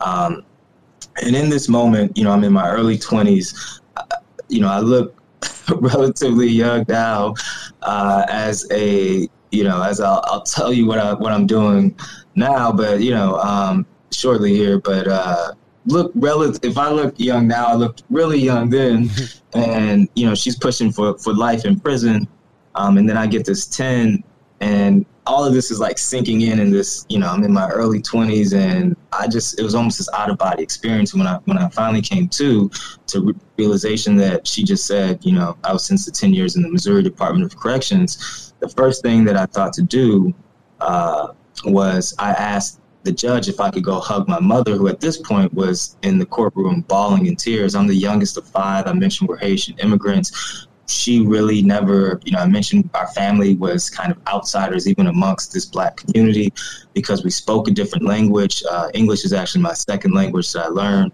So, you know, my mom, her kids were all that she had, and her youngest son was going away. So she's bawling. And, you know, I asked the judge if I could go hug her before I, I went off, and the judge denied me uh, the chance to go hug my mother and, you know, asked to immediately handcuff me and shackle my feet and take me up. Um, I, I share that often because I had been in and out of courtrooms making bad decisions and entangled in the legal system for some time, but for some reason, like I had the belief that there was justice in the system and that, you know, the system cared about the people that went through the system. And it was kind of at that moment, it was like hit me as a ton of bricks that the system doesn't see you as a human being. They don't see you as somebody who's deserving of respect and civility to go hug their mother, even. Um, and and that was repeated like every single day, every single hour, every single minute of incarceration uh, was another event that dehumanized you and said that you weren't really human, you weren't really a person, you aren't a citizen, you don't deserve respect. Like every day, there's just multiple sing- multiple things uh, that hit you, and that's you know in the beginning I was mentioning that it's what prison really does and what the system really does is strips you of your humanness. Like it dehumanizes you and strips you of all your self-worth and self-value. And so that was the beginning of this like hit in the face of like wow like what have i just gotten myself into? Um, and so i went into prison just being told by this prosecutor that i was going to be in this revolving door of incarceration. And so i was moving in that way. I was kind of at the beginning um, you know uh, interacting. I explained this in um, the book um, and I've, you know, you know, many maybe you've you've heard this before, but uh, like the first day of prison, um, I'm walking in, you know, I'm scared. I, I wasn't showing it then, but you know, I, I'm scared. First day of prison, I'm in a maximum security prison. Um, and I don't know what to expect. I have this sack that has like my pillow and bedding in it, and I'm holding in my hand just a single sheet of paper. And on that single sheet of paper is your rap sheet, essentially, what you were charged with. And immediately, like somebody comes up and, uh, like, you know, you know, I, I, thought I was about to get into an altercation like within the first 30 minutes of like walking into my prison wing. Uh, and this guy, you know, asked for my sheet, and I was like, do I give it to him? Do I not give it to him? Do I punch him in the face like immediately to show that I ain't playing no games? Like, what do I do in this situation? Like, and, and all this, I'm trying to stay cool. Like, you know, like I'm not like completely like just you know scared and and and you know so it was a, it was this Mexican guy and and this other white guy and the white guy uh, you know look you know convinced me to say you know just go ahead this it's, it's you know, we're not we don't beat any hard, man. He just wants to see your sheet. Um, and you know, he ends up looking at my sheet and he sees what I was charged with, class A drug trafficking. He he ended up he was kind of the the guy for the wing, and he was this big time uh, trafficker that got caught up from Cali, and just immediately within like the first 30 minutes of me getting into prison, I was already being propositioned because they saw my level of I was already put on like a higher pedestal of criminals because of the class of my charge and what they saw about my charge and people that I was affiliated with. And I was propositioned like, you need to hang with me. I'm a big time drug dealer too. I can make you sell more drugs. Like 30 minutes in, and I'm already getting propositioned to sell more drugs. And, um, you know, having just been told that I was going to be in this revolving door, you know, much of my earlier time was thinking like, you know, why shouldn't I become a better criminal? Because that's all that's going to be expected of me anyway. Um, so, you know, I'm battling those types of inner thoughts in my early time of incarceration of, am I truly worthless? Am I truly hopeless? Am I stuck in this revolving door? Um, I was fortunate enough to have this mentor step into my life that was, this, you know, voice on the other side. I had, you know, had this big time drug Mexican cartel drug dealer met in 30 minutes telling me like join me. I'm about to get out and i'm gonna i'm gonna make you even you were big but i'm gonna make you even bigger. Um, and you know all the other voices on this side and i had just this one mentor telling me like you can use your talents and uh, potential differently. Like i see so much in you. And that person started investing in that potential and you know putting money in my books taking my phone calls um, and this person being my life tied with um, almost immediately when i went away uh, my dad went through a number of hospitalizations, surgeries, and uh, you know several amputations, uh, and it eventually ended up losing his battle with type two diabetes. Mm-hmm. And it was this culmination of different things going on um, that you know when we think about um, like sickness, death, dying, and, and, and grief and dealing with difficult things like that. Um, you know, many people on the inside are facing grief, whether it be someone dying, like I, you know, was going through, or whether it be missing their children, or whether it be a significant other sleeping around on the outside and, and leaving them. So they're going through this grief. And on the inside, you know, in prison, um, when we think about the stages of grief, like anger, for instance, I can't just get up in Brandon's face and like, fuck you, man. Like, I, this is some bullshit. Like, Brandon's going to punch me in the face. and there's to be harm brought my way. Yeah. Um, so, you know, you, you can't show anger, which is a natural thing that you do when you're grieving. Right. When you think of one of the other stages, uh, sadness, um, you know, I can't just start crying in prison because that will be seen as weakness. And like, there's just people lurking to see weakness in others and, and, and, and, you know, capitalizing on that. So, you know, well, you can't really go through grief. Well, sadness is actually not one of the five stages of Kubler Ross's uh, five stages of death. It'd be depression. You know, you have depression, you have anger, you have bargaining, you have denial, and then you finally have acceptance. So I, I, as you're talking about this, Stan, I'm thinking, I'm going, yeah, if you're incarcerated, you can't do any of those things. you can't, you no, can't no. show, you can't, de- you can't be depressed. You sure the hell can't bargain. You know, um, you can't be angry. You, you, no. you, know, the acceptance is the only thing it's, that you can have, and you've got to find out how to get there without showing. But yeah, that's that's the final stage, right? Exactly. Where you you have to go through all those other stages to to get to that stage, and I mean, you you can't get there. Uh, and I and agree. you know, for me, what I found is that's actually why people are what I experienced. Um, there's a lot of people acting out, getting in fights, you know, carrying shanks and, and things of this nature. Uh, a lot of it is because there's so much trauma and grief going on in their life, and they have no channel to release that. And instead they they do these you know different things. They get involved in deeper in prison culture. For me i took that emotional distress that i was going through and not having a way to properly channel it. And i channeled it into learning about diabetes. Um, and you know so i read my first article scientific article on diabetes while i was locked in this cage. And you know what it did for me was uh, although my body was you know, locked in this, my physical body was locked in this prison cell. My mind was freely roaming around the human cell. And that actually kind of helped, you know, and, and it would, the, the other thing that it, you know, did besides like helping me kind of expand and free myself, or, or, or I should say how it did that was, like these articles were very dense. I had no way of understanding them. Every other word is something you've never heard of before. So it would literally take me days, weeks, even months to read it. So it was like time was passing by just to read one one article. So it was it was that that kind of like took me away from the prison culture and really um, had me dive deep into myself, into thinking what I could be and who I am and who defines who I am. Mm. And you know, I, I got to this place that I should define who I am, not this prosecutor, not the system, not the incarcerated people that I'm with that are telling me I need to move in this way, that I need to sell drugs in this way.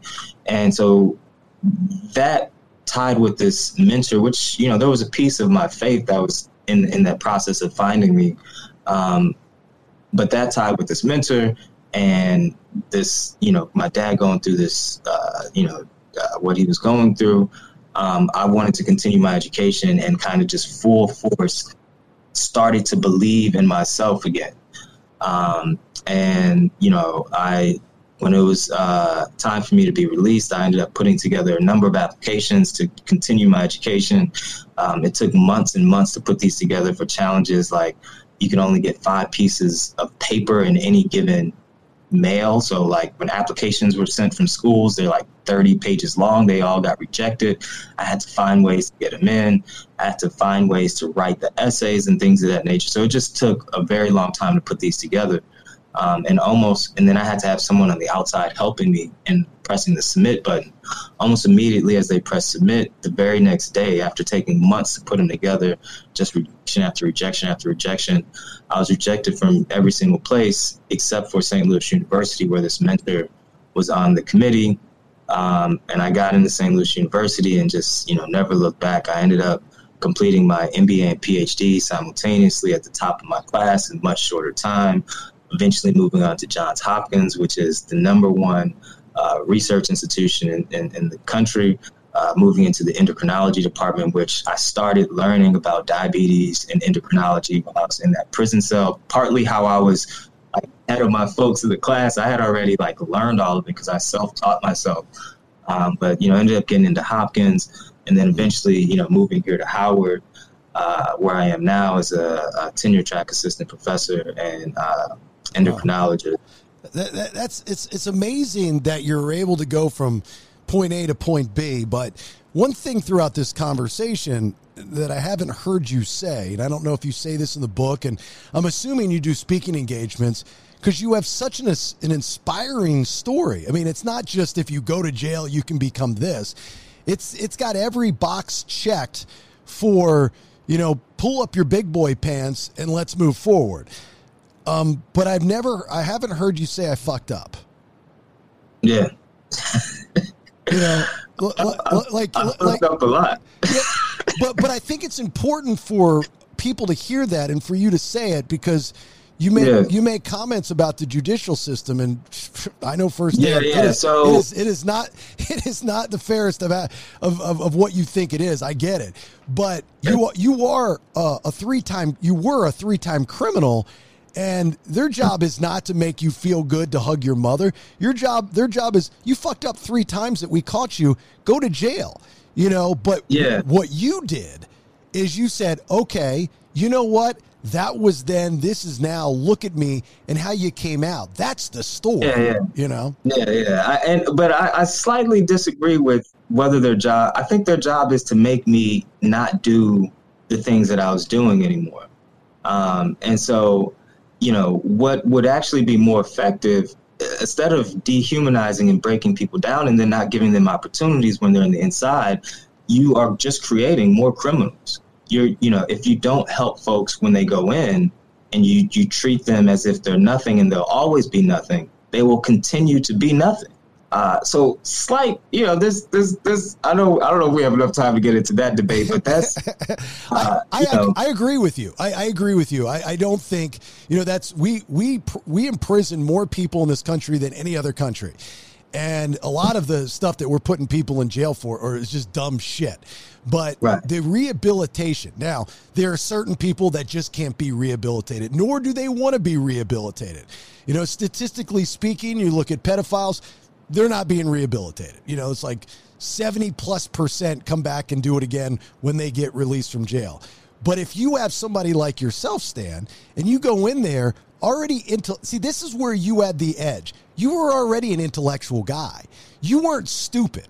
You just decided to take the wrong path, even though if having the opportunities at a younger age, you could have been doing what you're doing now then. You just didn't have that opportunity.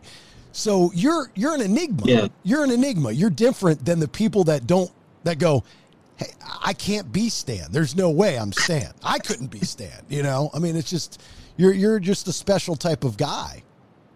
Yeah, you know, I, I actually talk about that in in the book. Um, and you know, I, I I just have a little bit of a problem with feeling that or like telling the story that I'm exceptional because I I had and that I, I'm an exception. You know, when when you say that I'm an exception, that is also in my eyes saying that I'm exceptional and other people aren't exceptional, right? Um, and I, I have a little bit of a problem with that because I had I met so many brilliant individuals on the inside. I think it was you know, there was there's actually a lot of people that had the intellect that just it wasn't nurtured um, in the way that I was fortunate enough to eventually get it to be nurtured. Uh, and I, you know, I think that there's a misconception. Uh, you know, I don't think that we figured out what that percentage is that is irredeemable. Um, and you know, um, I think we think of it as a. I think where we where we're at now, we think it's a higher percentage than what it really is. Um, and you know, partly in my book, the arg- the argument of the second, the subtitle of the book is "It is never too late to do good." Uh, this is this is actually a phrase. You know, I mentioned that my family and I are Haitian. This was a phrase that my dad used to tell me. He, of course, used to tell me it in Creole, which was "Il n'est jamais pas trop tard pour faire bien." Um, the actual translation is "It is never too late to do good," but the true meaning that he was telling me was "It is never too late to reach your full potential, and it's never too late to do the right thing." So for him, he saw this teenage kid making a bunch of poor decisions, getting so deeply entangled into these dangerous situations. Yet, from his eyes, he was saying that I believe in you. I just need you to believe in you. Mm. When you start believing in you, then you will see the value that you can bring to yourself and others. Um, and he had this like level of patience that he believed that I was going to get there. Um, of course, I ended up losing him before you know he can see that I started to understand what he was trying to deliver. But I think what his message was is a powerful message to the system. The system does not believe in people. The, you know, this prosecutor was okay with sentencing me to life in prison. You mm-hmm. know, if I had gotten life in prison, Matt, you know, you would never be having this conversation with me. Right. I would never be where I am now, right? right because I'd be in prison. Like how many people are in prison that could have been me, but they they they're like they have a life sentence.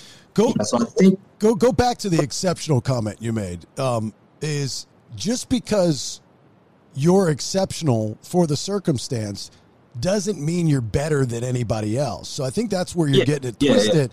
Yeah. Is we're all exceptional in our own story. Like if we're we all should be the star of our own movie. There's no reason to be in our movie if we're not going to be the star. Nobody wants to be the co-star right. or the extra.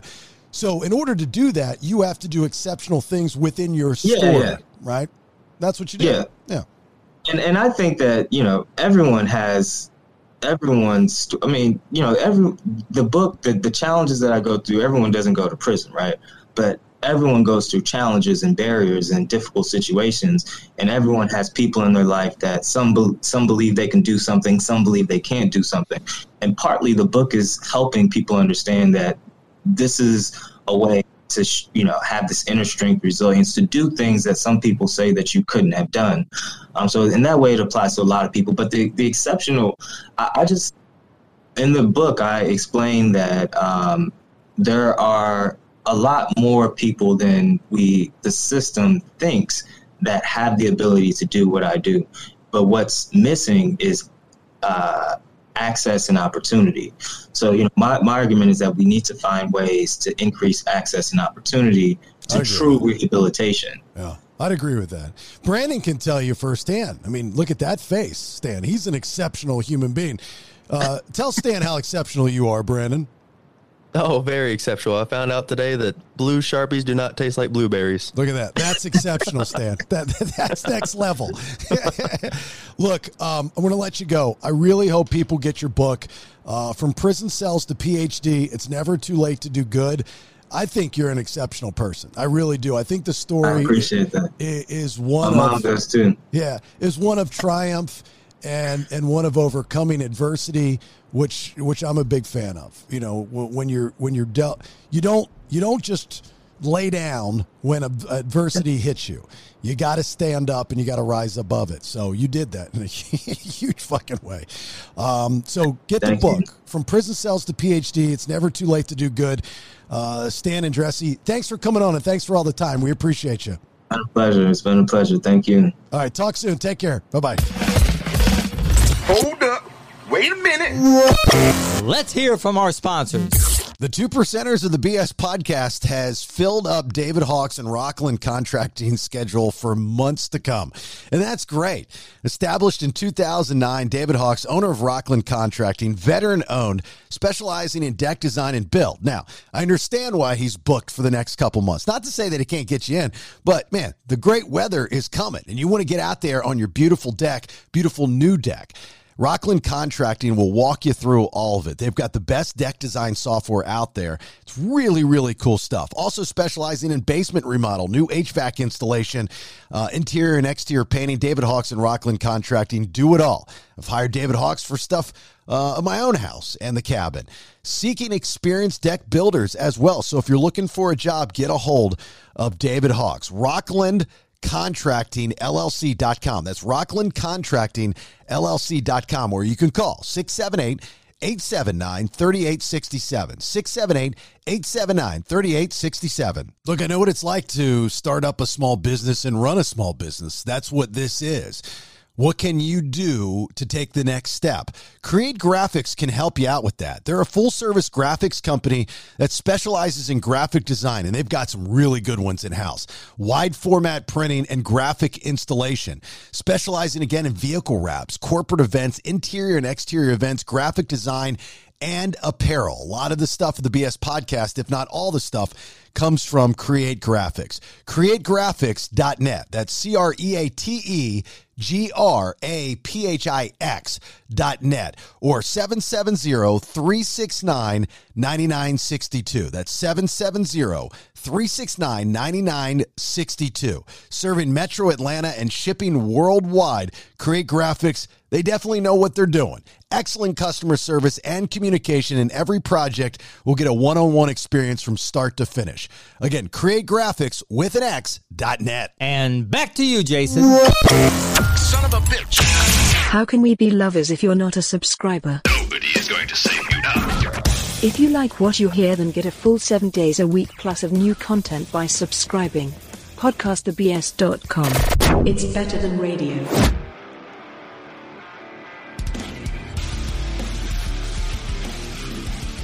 You have no idea how excited all week I've been to tell this story.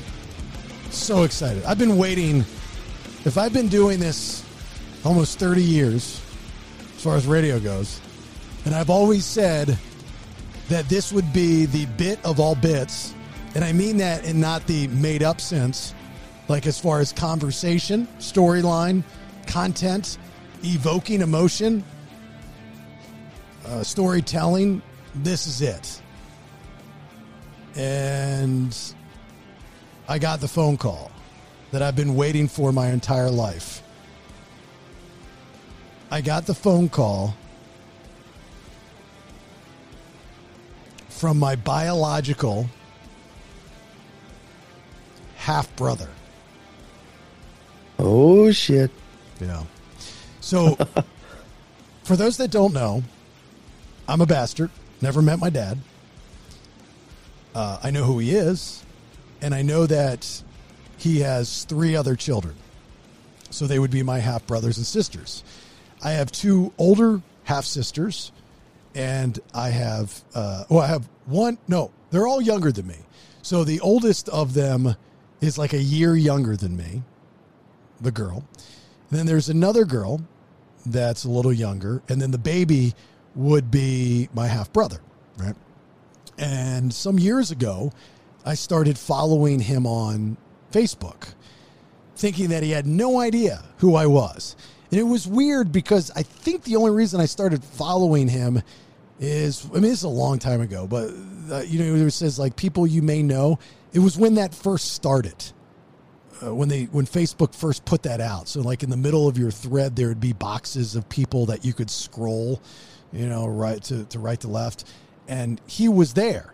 And I'm like, wow, that's odd. Kind of looked at it as like a sign. Like, ah, fuck it. Why not? I'll see, see if he'll accept my friend request. And I did. And he did. And so every once in a while, I'll like one of his pictures. The crazy thing is, is some year, just a couple years ago, he and his beautiful wife had a gorgeous child. And they named their child Bailey. And all I could think about was because I'm assuming that they don't know who I am. The only person in that family that knows that I exist is our father, which sounds weird to say. Trust me, I'll get more. I'll get into that more here in a second. And so when he's like, "We're naming him Bailey," I could just see his father go, "Oh," or our father, "Oh," assuming that nobody knew who I was. So this is how this whole thing went down. Uh, oh, this happened on Sunday, this past weekend, sometime. And my wife and I were in the man room watching Ozark, into it, binge watching, so into it. And I, it was like a break in when we were watching, like she had to get up and go to the bathroom or something. And, and I'm scrolling through Facebook on my phone and I see that he, his wife, our father, his mother were at a, a Baltimore Orioles game. They live up there. Obviously, I'm from Maryland. And I was like, oh, that's cool. Just no big deal, like I've done before. I liked the picture. And uh, a couple minutes later, I get a message on Facebook, yo, from him. Yo. I'm like, yo. I yo back. yo. And he says, do you have time to talk? And I write back, and I hate, I hate saying this. I don't ever say it, but I hate saying this. Just to, even though it's not what it meant, but I go, "Do you have any idea who I am?" God, I hate that. Just those words make me want to vomit. Not like I'm asking. You know, I'm your fucking brother. like, yeah, that's what I'm asking. And uh, and he goes, "Yes," and I've known for a long time. I'm like, "Holy shit!" you know when when you grow up the way that I grew up, I'm not saying that I had the worst upbringing, right? It was pretty dysfunctional. But when you grow up without a father or without a mother, right? You're biological. It's just different. I mean, there are things that you that I missed out on. I can talk firsthand from me. There are things that I missed out on that I did not get with my stepfathers, especially the first one, who was physically and mentally abusive. The second one, not so much. Financially, he was there. We later became very good friends, my second stepfather, but emotionally, he was not there. I didn't have what my friends had. I didn't have the dad to go play catch after dinner with. I didn't have on bring your dad to school day a dad. My chair sat empty. Very sad. Very, very sad. Um, so there are those things that do mold you into the person that you become, whether for better or for worse. It's uncontrollable. We are a product of, of our upbringing. Like it or not, that's who we are. Not to say that we can't adjust and change. I mean, I there are people that I know that blame their upbringing on their deficiencies as an adult and the reason why they couldn't accomplish certain things. I couldn't go to college because I didn't have a real, you know, that's bullshit. Like, I don't buy into that. I'm saying it molds you, helps mold you into the person, whether better or for worse. The better part is, I think, what I did is I took those things, and especially when I met my wife and she already had two kids, that wasn't part of my plan. I didn't need a woman with two kids at that time. I was running the streets and doing pretty well, right? That was not my plan. But at that time in my life, when we first met 10 years ago, I wanted to get out of the game and I wanted to settle down. And I fell in love with my wife the first time I saw her. Um, and I fell in love with the kids the first time I met them. And I looked at that as my calling in this world that I'm going to provide what was never provided for me and be the stepdad that you're supposed to be. And I'm sure I made a lot of mistakes on the way, but I think for the most part, I've done a pretty decent job. Um, so that helped mold me into the person I became. So my wife comes back from the bathroom and she she comes over and I'm sitting on the couch and I'm in shock. I, I'm just in shock. I, I hadn't responded back to him yet, and I just hold my phone up to her, and she looks at it, and she goes, "Who's that?" She didn't. I've never. I don't even think I've told her her name, his name, and I said who it was, and we're just sitting there staring at each other, just in shock. Like, what do we do next? She's the first person that says something, and she goes, "You better go put a dip in, put your shoes on, and get ready to pace." because she whenever I get on a long phone call, I'll usually put a dip in, I'll go into the backyard and I pace.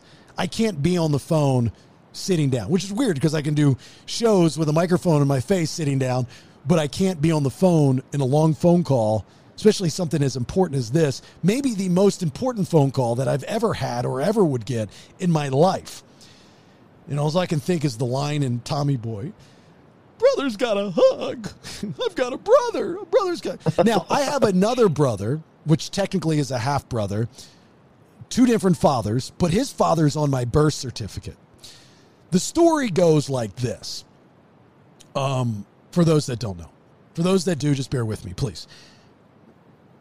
When before I was born, my mother worked at a grocery store in Maryland she was on a break from my brother's father, even though they were still married.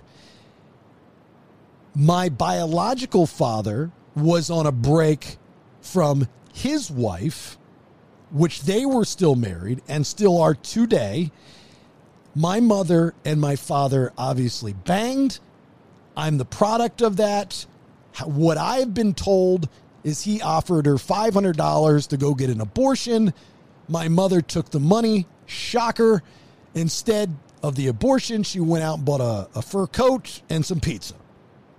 And Cat in the Cradle was on the radio when he broke up with her, or when they broke up, when they split. That's the story I told. Whether it's completely true or not, I have no idea. That's what I've always believed. Um, so I'm here. They're there. I grew up my entire life without knowing them, but I do know my brother, my half brother. I grew up with him. Uh, we don't talk much these days, unfortunately, but that's just how things go. So I message him back. I said, Sure, when's a good day and time for you? And he messages me back and says, I thought this was way cool. This dude's so cool. I'm like, he goes, I'm behind the windshield for a while. I got time now. How cool of a statement is that? Like I've never heard. I'm behind. The, not, I'm not driving. I'm not in the car. I'm behind the windshield, dude. That's way. This guy's awesome. like, have you ever heard that before, Brandon? I'm behind the windshield. You want to talk now? That's cool. I'm driving. I'm behind the windshield. No, I've never heard that phrase. It sounds like a something a trucker would say, though. Isn't that cool? Like, just that's so cool. Like when he said that, like, wow, that's cool. I've never even talked to this guy. He's my blood. He's my brother. He's cooler than me. He's cool and he uses cool lingo, dude. I'm stealing it. I love it. So I was like, all right, give me a minute. And he sends me his phone number. So uh, Rachel comes outside with me. We take the dogs. Beautiful day. We're in the backyard. And I call without hesitation. And he picks up and we talk for uh, well over an hour. And I find out that they've known about me for a long time. Uh, years ago, my mother, who I'm estranged to, everybody knows that, she wrote the oldest girl, my oldest sister, so weird to say it like this, a letter explaining everything and that I exist. I didn't know, at least I don't remember knowing um, that that letter was written. I was not speaking to my mother. That was, we were trying to figure out the timeline and uh, we more him than than me, but we were assuming she wrote this letter to try to get back into my life. Like she was trying to bring like be the the bridge that brings them to me and I would forgive her for what she did to me.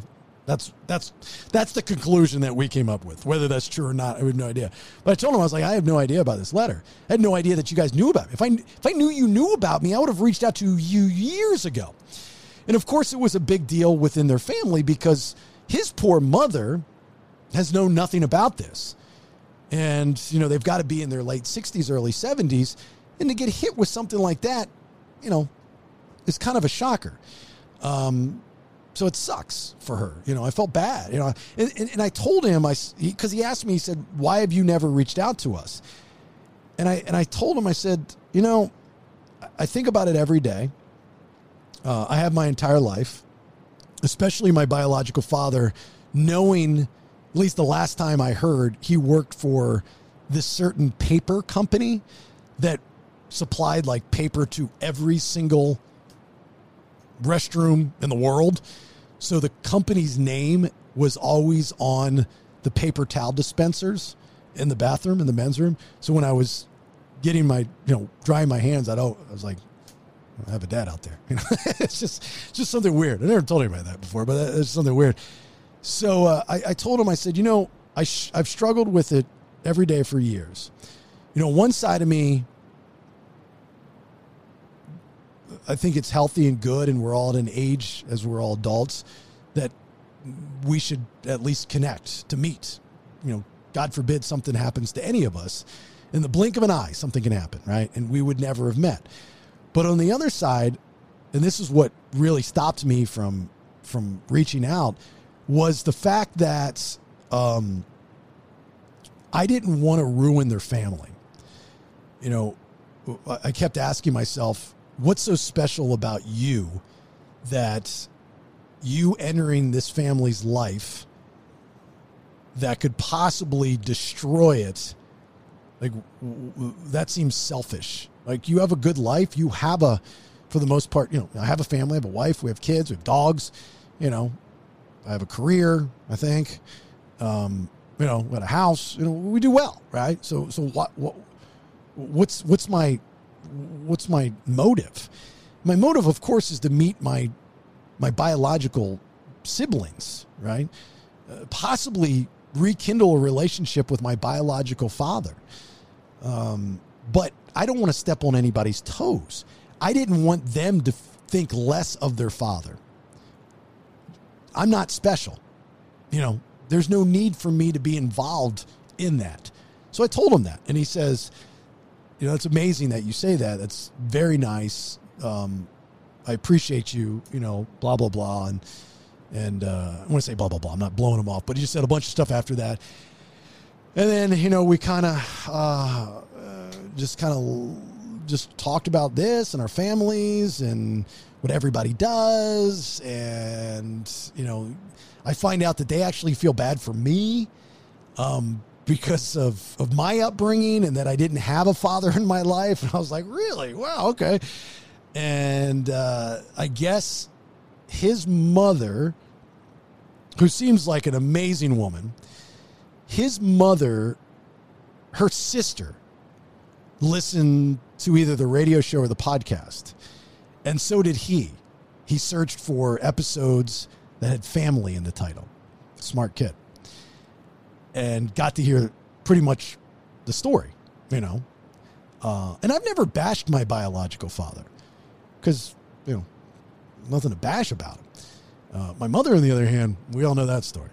So, so we left it at you know, he's like, you know, if it was kind of weird, we, we both wanted the same thing of, hey, uh, maybe we can meet up, you know, or something, you know, like it was like Maury Povich. Like I should call Maury, get on, get some TV time. It was like maybe we should, you know, maybe we can meet up. I was like, I'd love that. I, go, I got nothing but time, and I caught myself because I almost said, I got nothing but time, brother. You know, because I say brother all the time, just like Eddie, but this is actually my fucking brother. Some of the verbiage was very weird, Brandon uh, catching myself not saying brother, like dude or man, also referring to our father. I said our father. I've never in my life used those words to somebody else. I've never, because I, I, couldn't.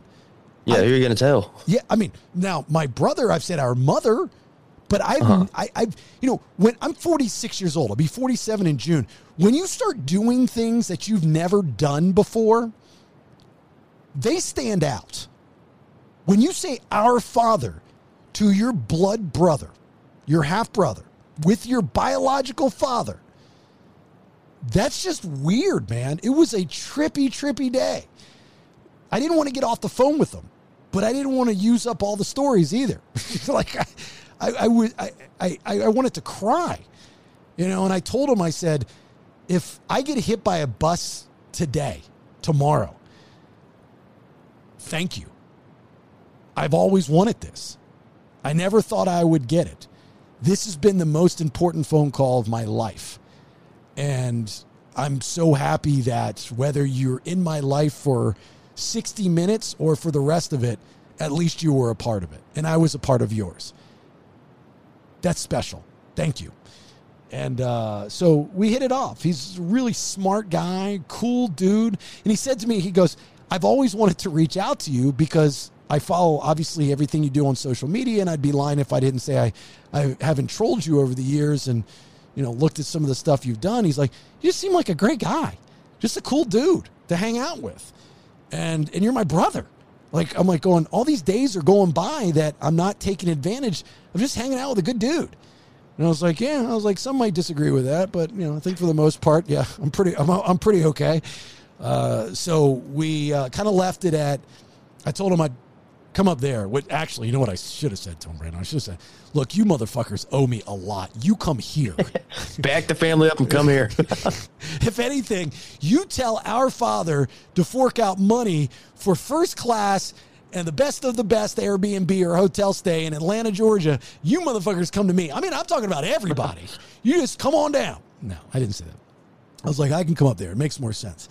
I was like, and if you think it's going to be awkward for you guys, think about me. The numbers, because you know everybody's going to probably want a little piece of me, right? Everybody's going to want to see oh, what's this guy like? Is he is he in? Is he want something? And that was the other thing is I never I never wanted them to think that I wanted something. You know, I mean, there's a statute of limitations for child support and all that stuff, and I, I've never even you know thought of that. Like, I don't want anything from anybody. Uh, I want to make my own. And I don't want to. I don't want anything.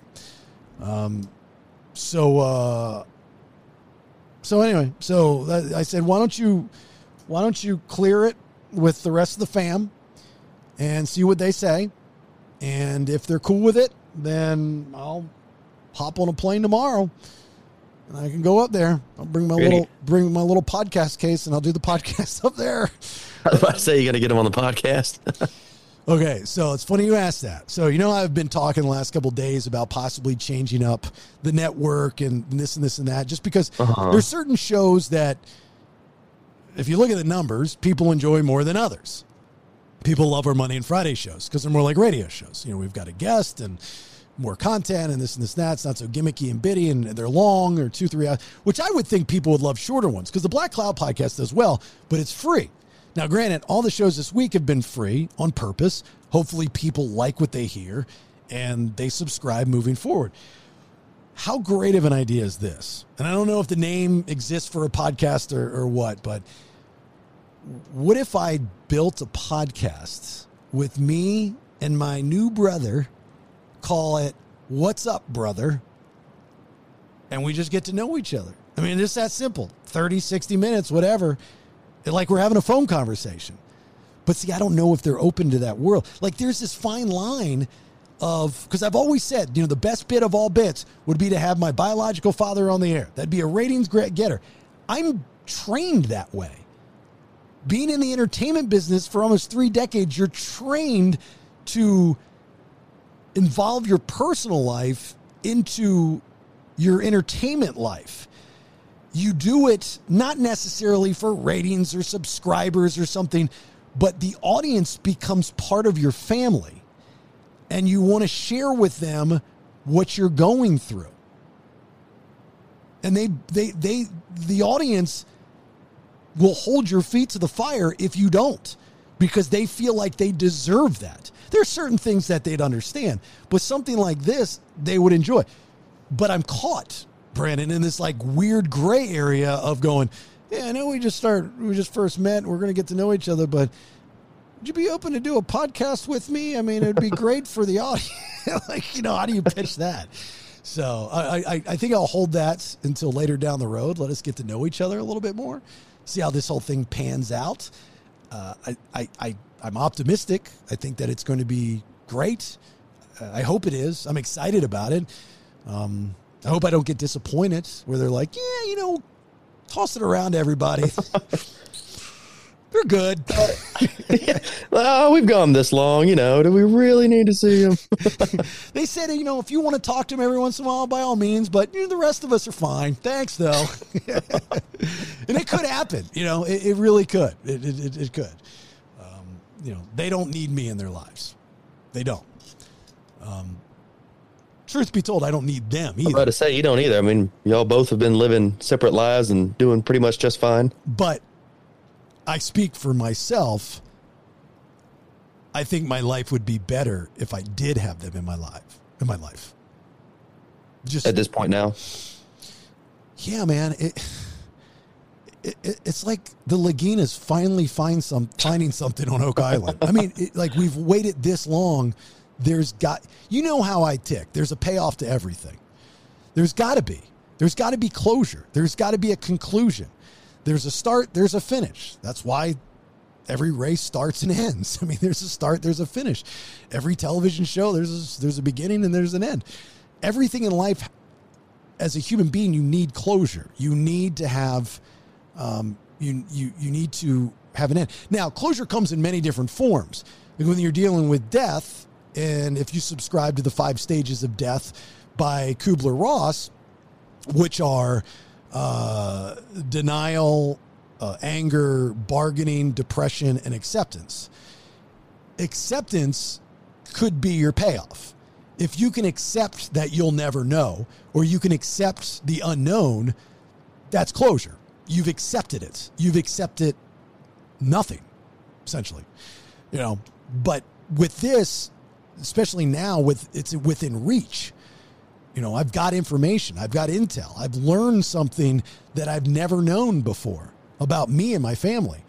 Um, I think there's there's there's there's more to that that needs to to unravel. So he texted me the next day too, which was way cool. He's like, you know, hey man, just wanted to say thanks again for the phone call, and like he's gung ho about this, and so am I. You know, he's like, just keep in touch. You know, so like I, I want to text him every once in a while, be like, hey dude, what's up? Send him a cat meme or I don't know something. I don't know. What do you do? Like what? what, what I just watched Ozarks. Ozarks got her head blown off. Dumb bitch. LOL. yeah, like how do, how do you have a a what up fella random conversation with your brother that you just met, but you want to stay in contact and develop some some type of camaraderie. What kind of text messages do you suggest I send to him? Uh, maybe. I mean, do you think y'all have like sports or poker in common? Maybe, like, oh, did you see the game? But then at the same time, it's like you probably don't watch the same sports teams because they're way up there and we're way down here. Who's a big Orioles fan? I used to be. I couldn't tell you one player on that team right now. yeah. Um, you know, I don't know if he's a wrestling fan. I don't think Maybe like is. send him a picture of something you're cooking on the KJ or in the pizza oven, something like that. Maybe food. You think he cooks? You know? I mean, what else are you talking about? You know nothing about the guy. I, I, that's, what I'm, that's what I'm saying. I don't know. Like, like, dude, look at my dog. Just barked.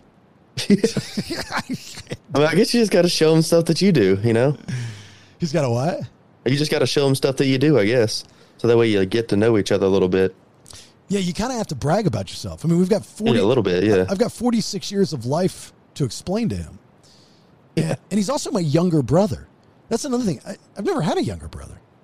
You How much younger is he? I don't know. I want to say probably about 10 years, which would be how, how much older my older brother is to me, about 10 years. So there's a, I, I want to say about 10 years. He's, I think he's in his 30s. I could be wrong. I don't know. I didn't, I think, I don't know if I asked him or not. I said that'd probably be a good question, but wait a minute, how old are you? You know, everyone has age. You can talk about that. yeah, age, weather. I don't know. Talk about something. Um, so I don't know. What do you think about all this? Pretty cool. Yeah, I think it's pretty crazy. The the hunt is almost over. Uh, what would be the hunt? Uh, the big guy, father. Uh, yeah, I'd say so. Probably, yeah. Do you think You've just been like hunting for it the whole time, and then now you're getting so close to it, and you can almost taste the antelope in your teeth. An- antelope in my teeth? Yeah, yeah, like you're a tiger on the hunt or a cougar Wow. Okay. chasing something down. So so what if it's the opposite? You know, the first thought is if I were to reach out, I'd want something. What if they're reaching out to me not because they want something, but they want to tell me something? Like I have all these thoughts that are going through my head. You know, could it be just as simple as he's known, he's always wanted to reach out, he just finally pulled the trigger, that kind of thing? Uh, or is our father sick? And Oh yeah, you know that kind of I, I don't know you were treating it like it's happy and a good thing, but it could be something bad. Yeah, exactly. You know, you just you just don't know. Um, so, but if if they clear it that I that they want to meet me, uh, I'm I'm gone like the next day. Like uh, like as soon as I get off the phone, I'm gonna book a, a flight up there. You gonna go by yourself? No, I'd take my wife with me. Oh, okay, there you go. Good idea. She she would she wouldn't stay home. She's not missing this for the world. She, she loves this stuff. she's she's she came outside while I was on the phone. Didn't hear any. I don't think any of the conversation. She just she loves this stuff. She likes to be caught up in the middle of it. So I don't know. It's it's um it's definitely very interesting. It's uh it's very exciting. Uh, you know, I want to get my hopes up. I think I should get my hopes up. I'm like a kid. You know, I mean to meet to meet your siblings, your father, to be introduced to their lives for the first time, knowing that it's always been there. And they reached out to me, which was very helpful in this whole thing. It really was, you know, because I don't know if I ever would have reached out to him. There's been times, full disclosure, that I've started a message and I never sent it To who? to my brother. Your brother? Oh, your brother. Okay. Yeah. Um, I just I, I didn't know what to say. I mean, this this dude knocked it out of the park. All I had to do was say "yo." I mean, how fucking cool is that? Like I'm sitting here deep thought and going, huh? You know, I got this long thing, you know, like a, like paragraphs long, and this little in, Facebook Messenger thing. You know, he's, he's yo, yo, you got some time to chat? I'm behind the windshield. like he's got he's most smart, smarter than I am. Um, so it was funny because some of the things that I was telling him, uh, I get I'm a lot like our father.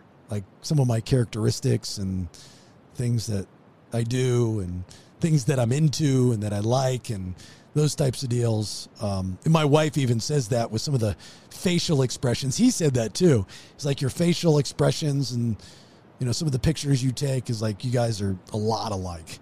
I was like, all right, but you know, uh, uh, like I'm picturing, I, I fly in, they give me an address, whether I rent a car, Uber, doesn't matter. I show up. Somebody's peeking through the, the window. He's here. He's here. He's here. He's here. Everybody, he's here. Act normal. Act natural. Read a book. You know, but they're all planning on what they're going to say. We all are awkwardly weird and feel uncomfortable. I take that long walk from the street or the driveway up to the front door. He would probably greet me. We would shake hands and then probably hug. I might cry. I got to be honest with you. I might cry. I think I'm going to cry. I'm not going to purposely cry. I'm not going to forcefully cry. I really think I would cry. Because I almost cried on the phone call the other day.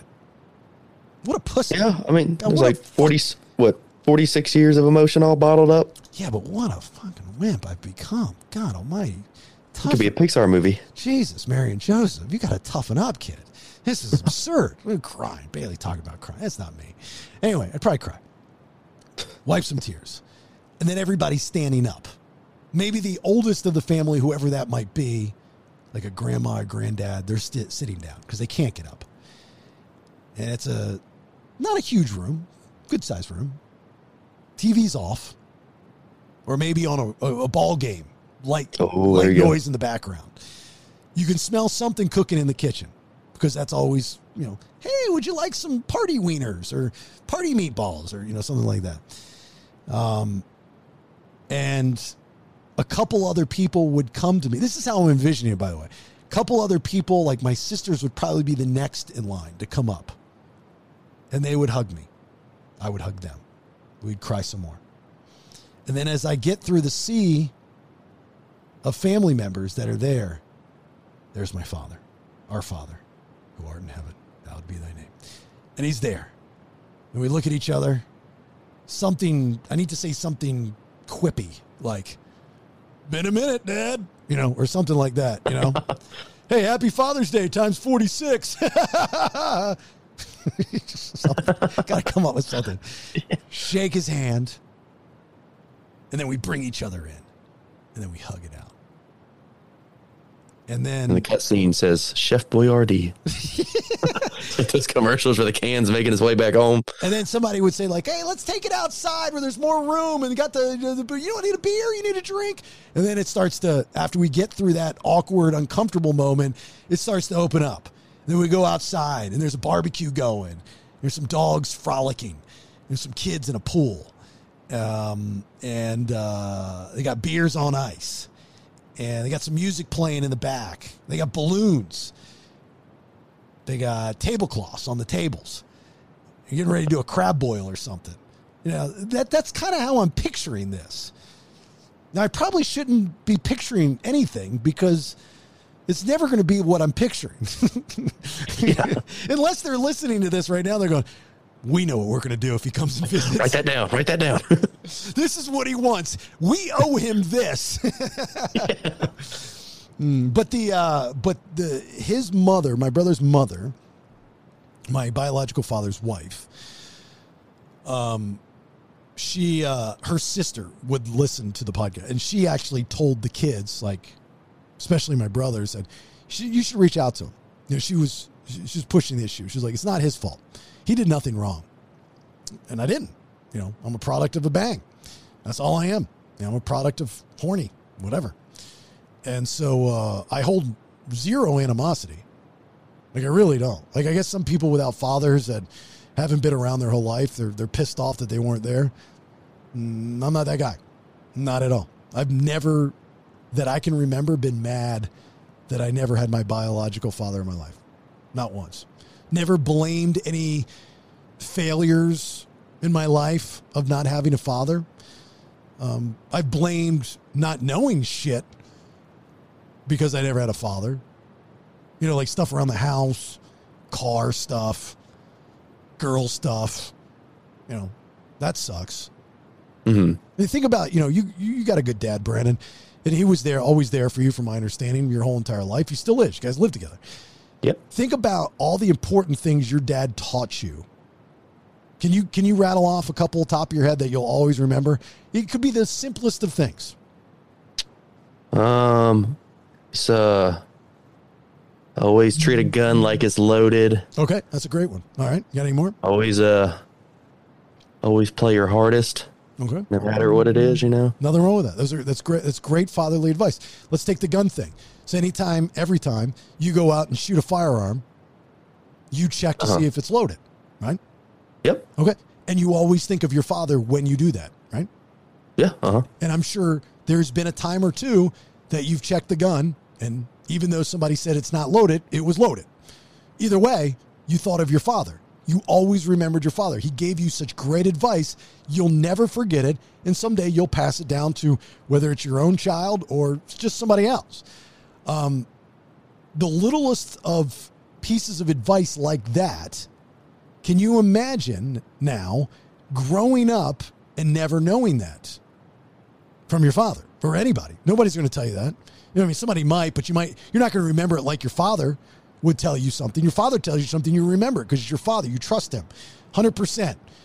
Somebody else says it, you're like, oh, whatever, fuck you. Um, Yeah. I'll pull the trigger and I'll see it for myself. you know what I mean? but just just imagine those pieces of advice that you you know you get into a bind. You know, as you build your backflow sprinkler lawn care company, and you're busting your ass building this company, making a name for yourself, doing something in life, not just sitting on your ass collecting a check. You're trying to make something of yourself. When those days get tough and the darkest of days seem impossible, that voice in your head is your dad saying, work your hardest, never give up. And you remember that. He keeps you going. He inspires you without him actually being present. And he'll always do that, even after he's gone. Imagine now growing up without that. Yeah, that'd definitely be uh, pretty tough.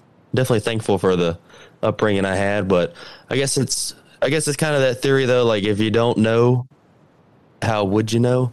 No, like if you never experienced, how would you know? I'm telling you. Oh, yeah, I'm like, okay. I, I, I'm just saying. I guess I guess you just what you saw like your friends' dads around, and they would give them advice and relay it to you, and you're like, well, damn, I don't get none of that. I was ex- always extremely jealous of my buddies' dads, fathers, um, more or less in, well, no, actually, it started when I was younger. So one of my uh, good friends when I was younger, he passed away at a very young age of a very rare, I think, bone cancer. His name was Kurt Brock, and uh, he lived kind of in our neighborhood, but walking distance. And uh, you know, I had certain friends growing up that were friends for certain reasons because I was kind of a an auxiliary friend. You know, I was, I was an auxiliary guy. I could go and play sports. I could go fishing. I could build a fort. I could stay inside and play GI Joe and Transformers. Uh, I could watch wrestling with you. You know, I could do it all. But a lot of my friends didn't like all those things, so they were specific friends. Kurt, he was kind of an auxiliary guy. We would go out and play Smear the Queer, which I know is not the name of it anymore, but um, and we'd build forts. But he was mainly my GI Joe Star Wars Transformer friend, and he, he didn't. They didn't live in a large house. It was a pre-manufactured house, and you know we'd get the new Star Wars figure or something like that. We'd go over and we'd play, you know, pew pew pew pew pew. You know, he, he was that guy to me.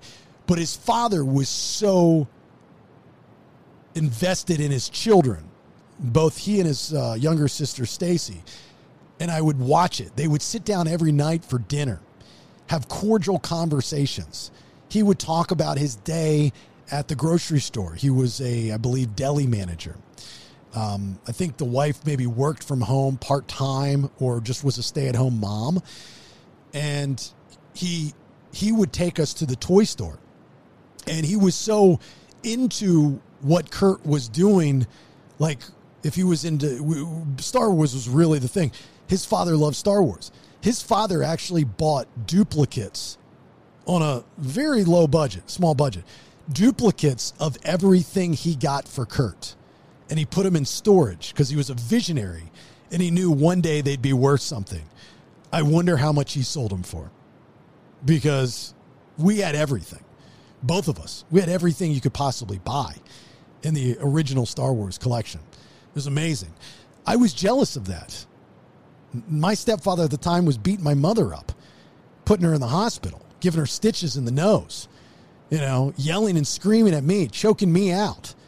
And this guy's dad is playing Star Wars with him, you know, talking about G.I. Joe. Uh, that's just fucking cool. I didn't have that. And then as I got older, uh, more into sport, well, I was into sports at a young age. Nobody was throwing the ball with me. I had to go over to my buddy's house to play, and sometimes their dad would come out. And I always recognized that their father would come out to play catch, not because he had to, because we already had two people. He did it to be a part of his son's life. This was my friend Chris or Jeremy.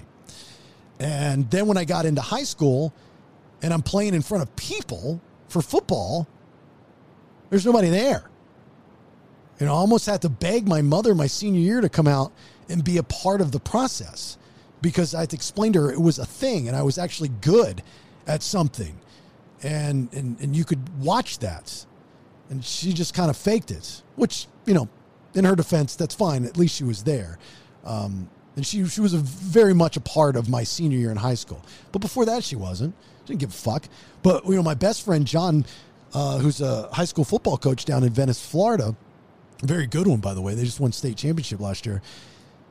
His father was amazing. He's now since passed, God rest his soul, but his dad was so amazing. Raised two great boys, was a great husband to his wife, built an amazing family, provided for him, and was always there at every game taking video of his of John for colleges so they could put together a highlight reel. And eventually ended up doing it for me because I had nobody to do it. And he asked me, he said, Do you want to go to college to play football? I go, I'm not good enough. He goes, Yes, you are. And so I, I got footage because of him. Um, they helped me do that. That's special, man. I didn't have any of that. You know, I'm not I'm not bringing this up because all woe is me kind of shit, but I'm bringing it up because of what happened. I'm not saying I'm going to get all this back. I'm not going to say that, hey man, I'll see you next week. I show up there. The first thing I say is, got a glove, got a ball. What do you say? We hit the backyard. That's not going to happen. But my point is, is when you grow up without, a mother or a father, right? They both hold a certain amount of weight that when your child does not have it, it sucks. And there are things that go missing, you know. That's why I hate to see people get divorced with kids, especially young kids. Um, their lives are going to be fine, but it will affect that child one way or the other. It will affect that child. If the dad's a raging drug induced alcoholic dickhead and you need to get out of that abusive relationship, which you should, it's unfortunate that he's that guy because your kid is going to go without. If you're breaking up because one of you decides to cheat, that's bullshit. Cheat after 18. You know, that should be the rule. Don't cheat on your significant. Cheat after 18? Yeah, after your kid turns 18 and is out of the house. Oh, okay. Yeah. No, I'm not saying cheat with a 15 year old person. I'm saying oh if, you're, if, if, if you're one of those people that like to cheat, wait until your kid's 18 because then you can go your separate ways and their lives are off to something anyway. So it doesn't matter. Um, because it, it, takes a toll on them. It affects them. So, anyway, that was uh, the big phone call. I hope I hope I was able to pay off all the teasing and an anticipation. I was not vague booking, as Brandon called me out on earlier this week. I was teasing with a payoff and a possible ongoing storyline, which is fantastic and very exciting for all of us. What do you think about all this, Brandon? I think it's a it's a great story. Like I said, the hunt is uh, almost over. And now we get to transition it into people saying the fuck word. yeah, I know. Yeah. Well, now, now, now, somebody will probably bring this up, but what if, what if I go up there and I meet everybody, and they don't like me, or I don't like them, and I'm like, why the fuck did I do this? Or okay, that's cool, and I really don't want to talk to him anymore, or they don't well, he's not the greatest guy. I don't think I want to talk to him. Did you hear? He just said fuck the other. He does a thing on the show called Everything's Better with Fuck. I don't think we want him around. yeah. Could happen. Oh, man. It could happen. Yeah, very possible. Hmm. So, know, life's a journey. You're just going to have to figure it out and go along the way. All right. Uh, let's finish up this Friday show with Everything's Better with Fuck. Whatever we do, it's better with Fuck. What? Everything's better with the fuck. All right. I, I don't remember getting any suggestions. And I usually take yours. If you got good ones, I'll take them. Uh, so I had to come up with this one on my own. And it would be Everything's Better with Fuck 2022 NFL Draft Edition. Okay. I don't know if you watched okay. the draft last weekend. By the way, Everything's Better with Fuck, sponsored by Chef Erica. EricaNicoleDay.com. Are you ready to give a fuck about your health? And check out Chef Erica, EricaNicoleDay.com. Experienced culinary medicine consultant and private chef with medical and high end restaurant background available for consulting on meal planning for weight loss. Yeah. Helping with medical conditions. Yeah. Or strict macros for bodybuilding and fitness training. She can help you with all that. And she's a fantastic human being on top of all of it. She's very, very cool. Like, way cool. Uh, Chef Erica at ericanicoleday.com. Thank you. Did you watch any of the NFL drafts there, Brandon? Is that your that your thing? No, not really, but I saw one of my buddies I used to play with in high school got drafted to the 49ers. So, how, linebacker. Hold on. How long ago did you play? How long did you go? When did you graduate? 2017. So, he's been out of school for five years and just got drafted? Um, he's been playing in college, North Carolina. Oh, that's right. You didn't go to college. Oh, that's right. You would be at an age where you'd be graduating college. Okay, I got you. Yeah, I'm yeah, yeah, yeah. Mix up. Okay. Um, where did he? Who was he? Where did he go? Uh, yeah, North Carolina. North Carolina, and he went to the 49ers? Yep. Linebacker? Yep, pretty sure. What round? played, uh, I don't know. I just saw uh, North Carolina had posted it on their Instagram. That's pretty cool. The yeah. quarterback for Roswell High School, Malik Willis, a couple years back, went and played at Liberty. You know, it wasn't a big quarterback draft, but uh, he went fourth round, third round, Seattle, I think, which oh, is great. Cool. You know, Steelers took the first quarterback in the draft, first round, 16th pick, with Kenny Pickett from Pitt, which is kind of cool. You know, gets to play in same stadium, gets to stay there. You know, they, they certain teams.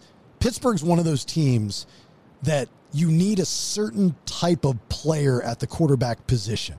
You just can't take anybody. Like the Mason Rudolphs and the Mitchell Trubinskys, they're not Pittsburgh Steeler quarterbacks. You got to be, you, you got to have that Pittsburgh in you, you know, that Steel Town blood. Uh, it's a it's a way of life. So I thought that was a very cool pick for the Pittsburgh Steelers. I don't even know what the Falcons did. I. They they they they, they took somebody. I don't know. I think. Oh, they took uh, Drake London. That's right, the wide receiver. the wide receiver? Yeah, the wide receiver. Because they don't have any. Like they have zero wide. It's funny because all the social media stuff that they put out, they make it seem like they've got this high-powered offense. They don't have shit. you guys, you guys, you guys are gonna be horrible. This is gonna be ugly. You know. Um, so anyway, I wish you nothing but the best of luck. So here's uh, some of the stuff from the draft that I picked out that I thought would probably have sounded better if you inserted fuck. Since Nate's not with us, Brandon, you are the sole judge and jury. One to 10, 10 being the best. The winner gets played a second time. Are you ready? I'm ready. Right, here's your first one. Let's Las Vegas!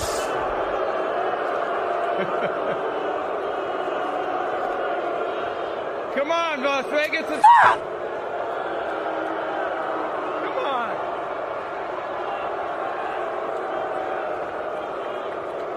Okay. Welcome to the 22 NFL. Fuck! Roger Goodell, go down and welcome everybody to the draft held in Las Vegas, which I thought was pretty cool. Uh, first one, one to 10. What do you think? Uh, you know, it was a good one. He came out strong with the came out of the gates pretty strong. I like the fuck Las Vegas and the 2022 fuck. Yeah. Uh, I'm gonna go with uh I'll start off with a nine. Ooh, that's high. That's great. I mean, can you imagine him coming out going, let's fuck Las Vegas. Let's fuck. Come on, let's fuck Las Vegas. that's pretty funny. All right, a nine for the first one. That's strong. I don't think you ever opened up with a nine before. Here's your second one. With the first fuck in the 2022 NFL Draft, the Jacksonville Jaguars select Travon fuck! Walker, linebacker, Georgia. I thought that'd be cool to have a nickname. He's Travon fucking Walker. that's funny. Uh, that was a good one. I think that's a that's a nine also. Uh, it can't be a 10. It has to be a nine. No, I think it's a nine. I think you're missing a little bit. We don't we don't give out tens, do we? All right, I got one more for you. Here we go. All right, so let's check out the fuck cam presented by Lowe's. There he is, a Georgia Bulldog. What a season it was for the Georgia Bulldogs, winning a national championship, and now they have the first overall fuck in the 2022 draft, celebrating. And he is the first Georgia Bulldog to be chosen first overall since Matthew Stafford. Georgia fuck dogs. That's pretty strong. I love the mascot. funny. It reminded me of uh, like Bob Menery commentating. Uh, I, course, uh, that was uh, Rich Eisen, of course, who I'm not a big fan of. Anyway, all right, one to ten. What do you got? Um, I give you a nine point five on that. Okay, so that's the winner, huh? Yeah, I Wow. like I got three nines, which I've never gotten before. That's really, really impressive. All right, so here's the winner. All right, so let's check out the fuck cam presented by Lowe's. There he is, a Georgia Bulldog. What a season it was for the Georgia Bulldogs, winning a national championship, and now they have the first overall fuck in the 2022 draft, celebrating.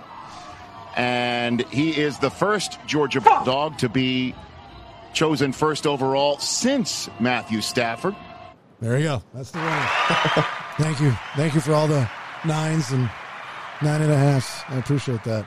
Uh, the, so the, there's Bears legend was fired from his media gig after allegedly attacking an employee. This was during the draft.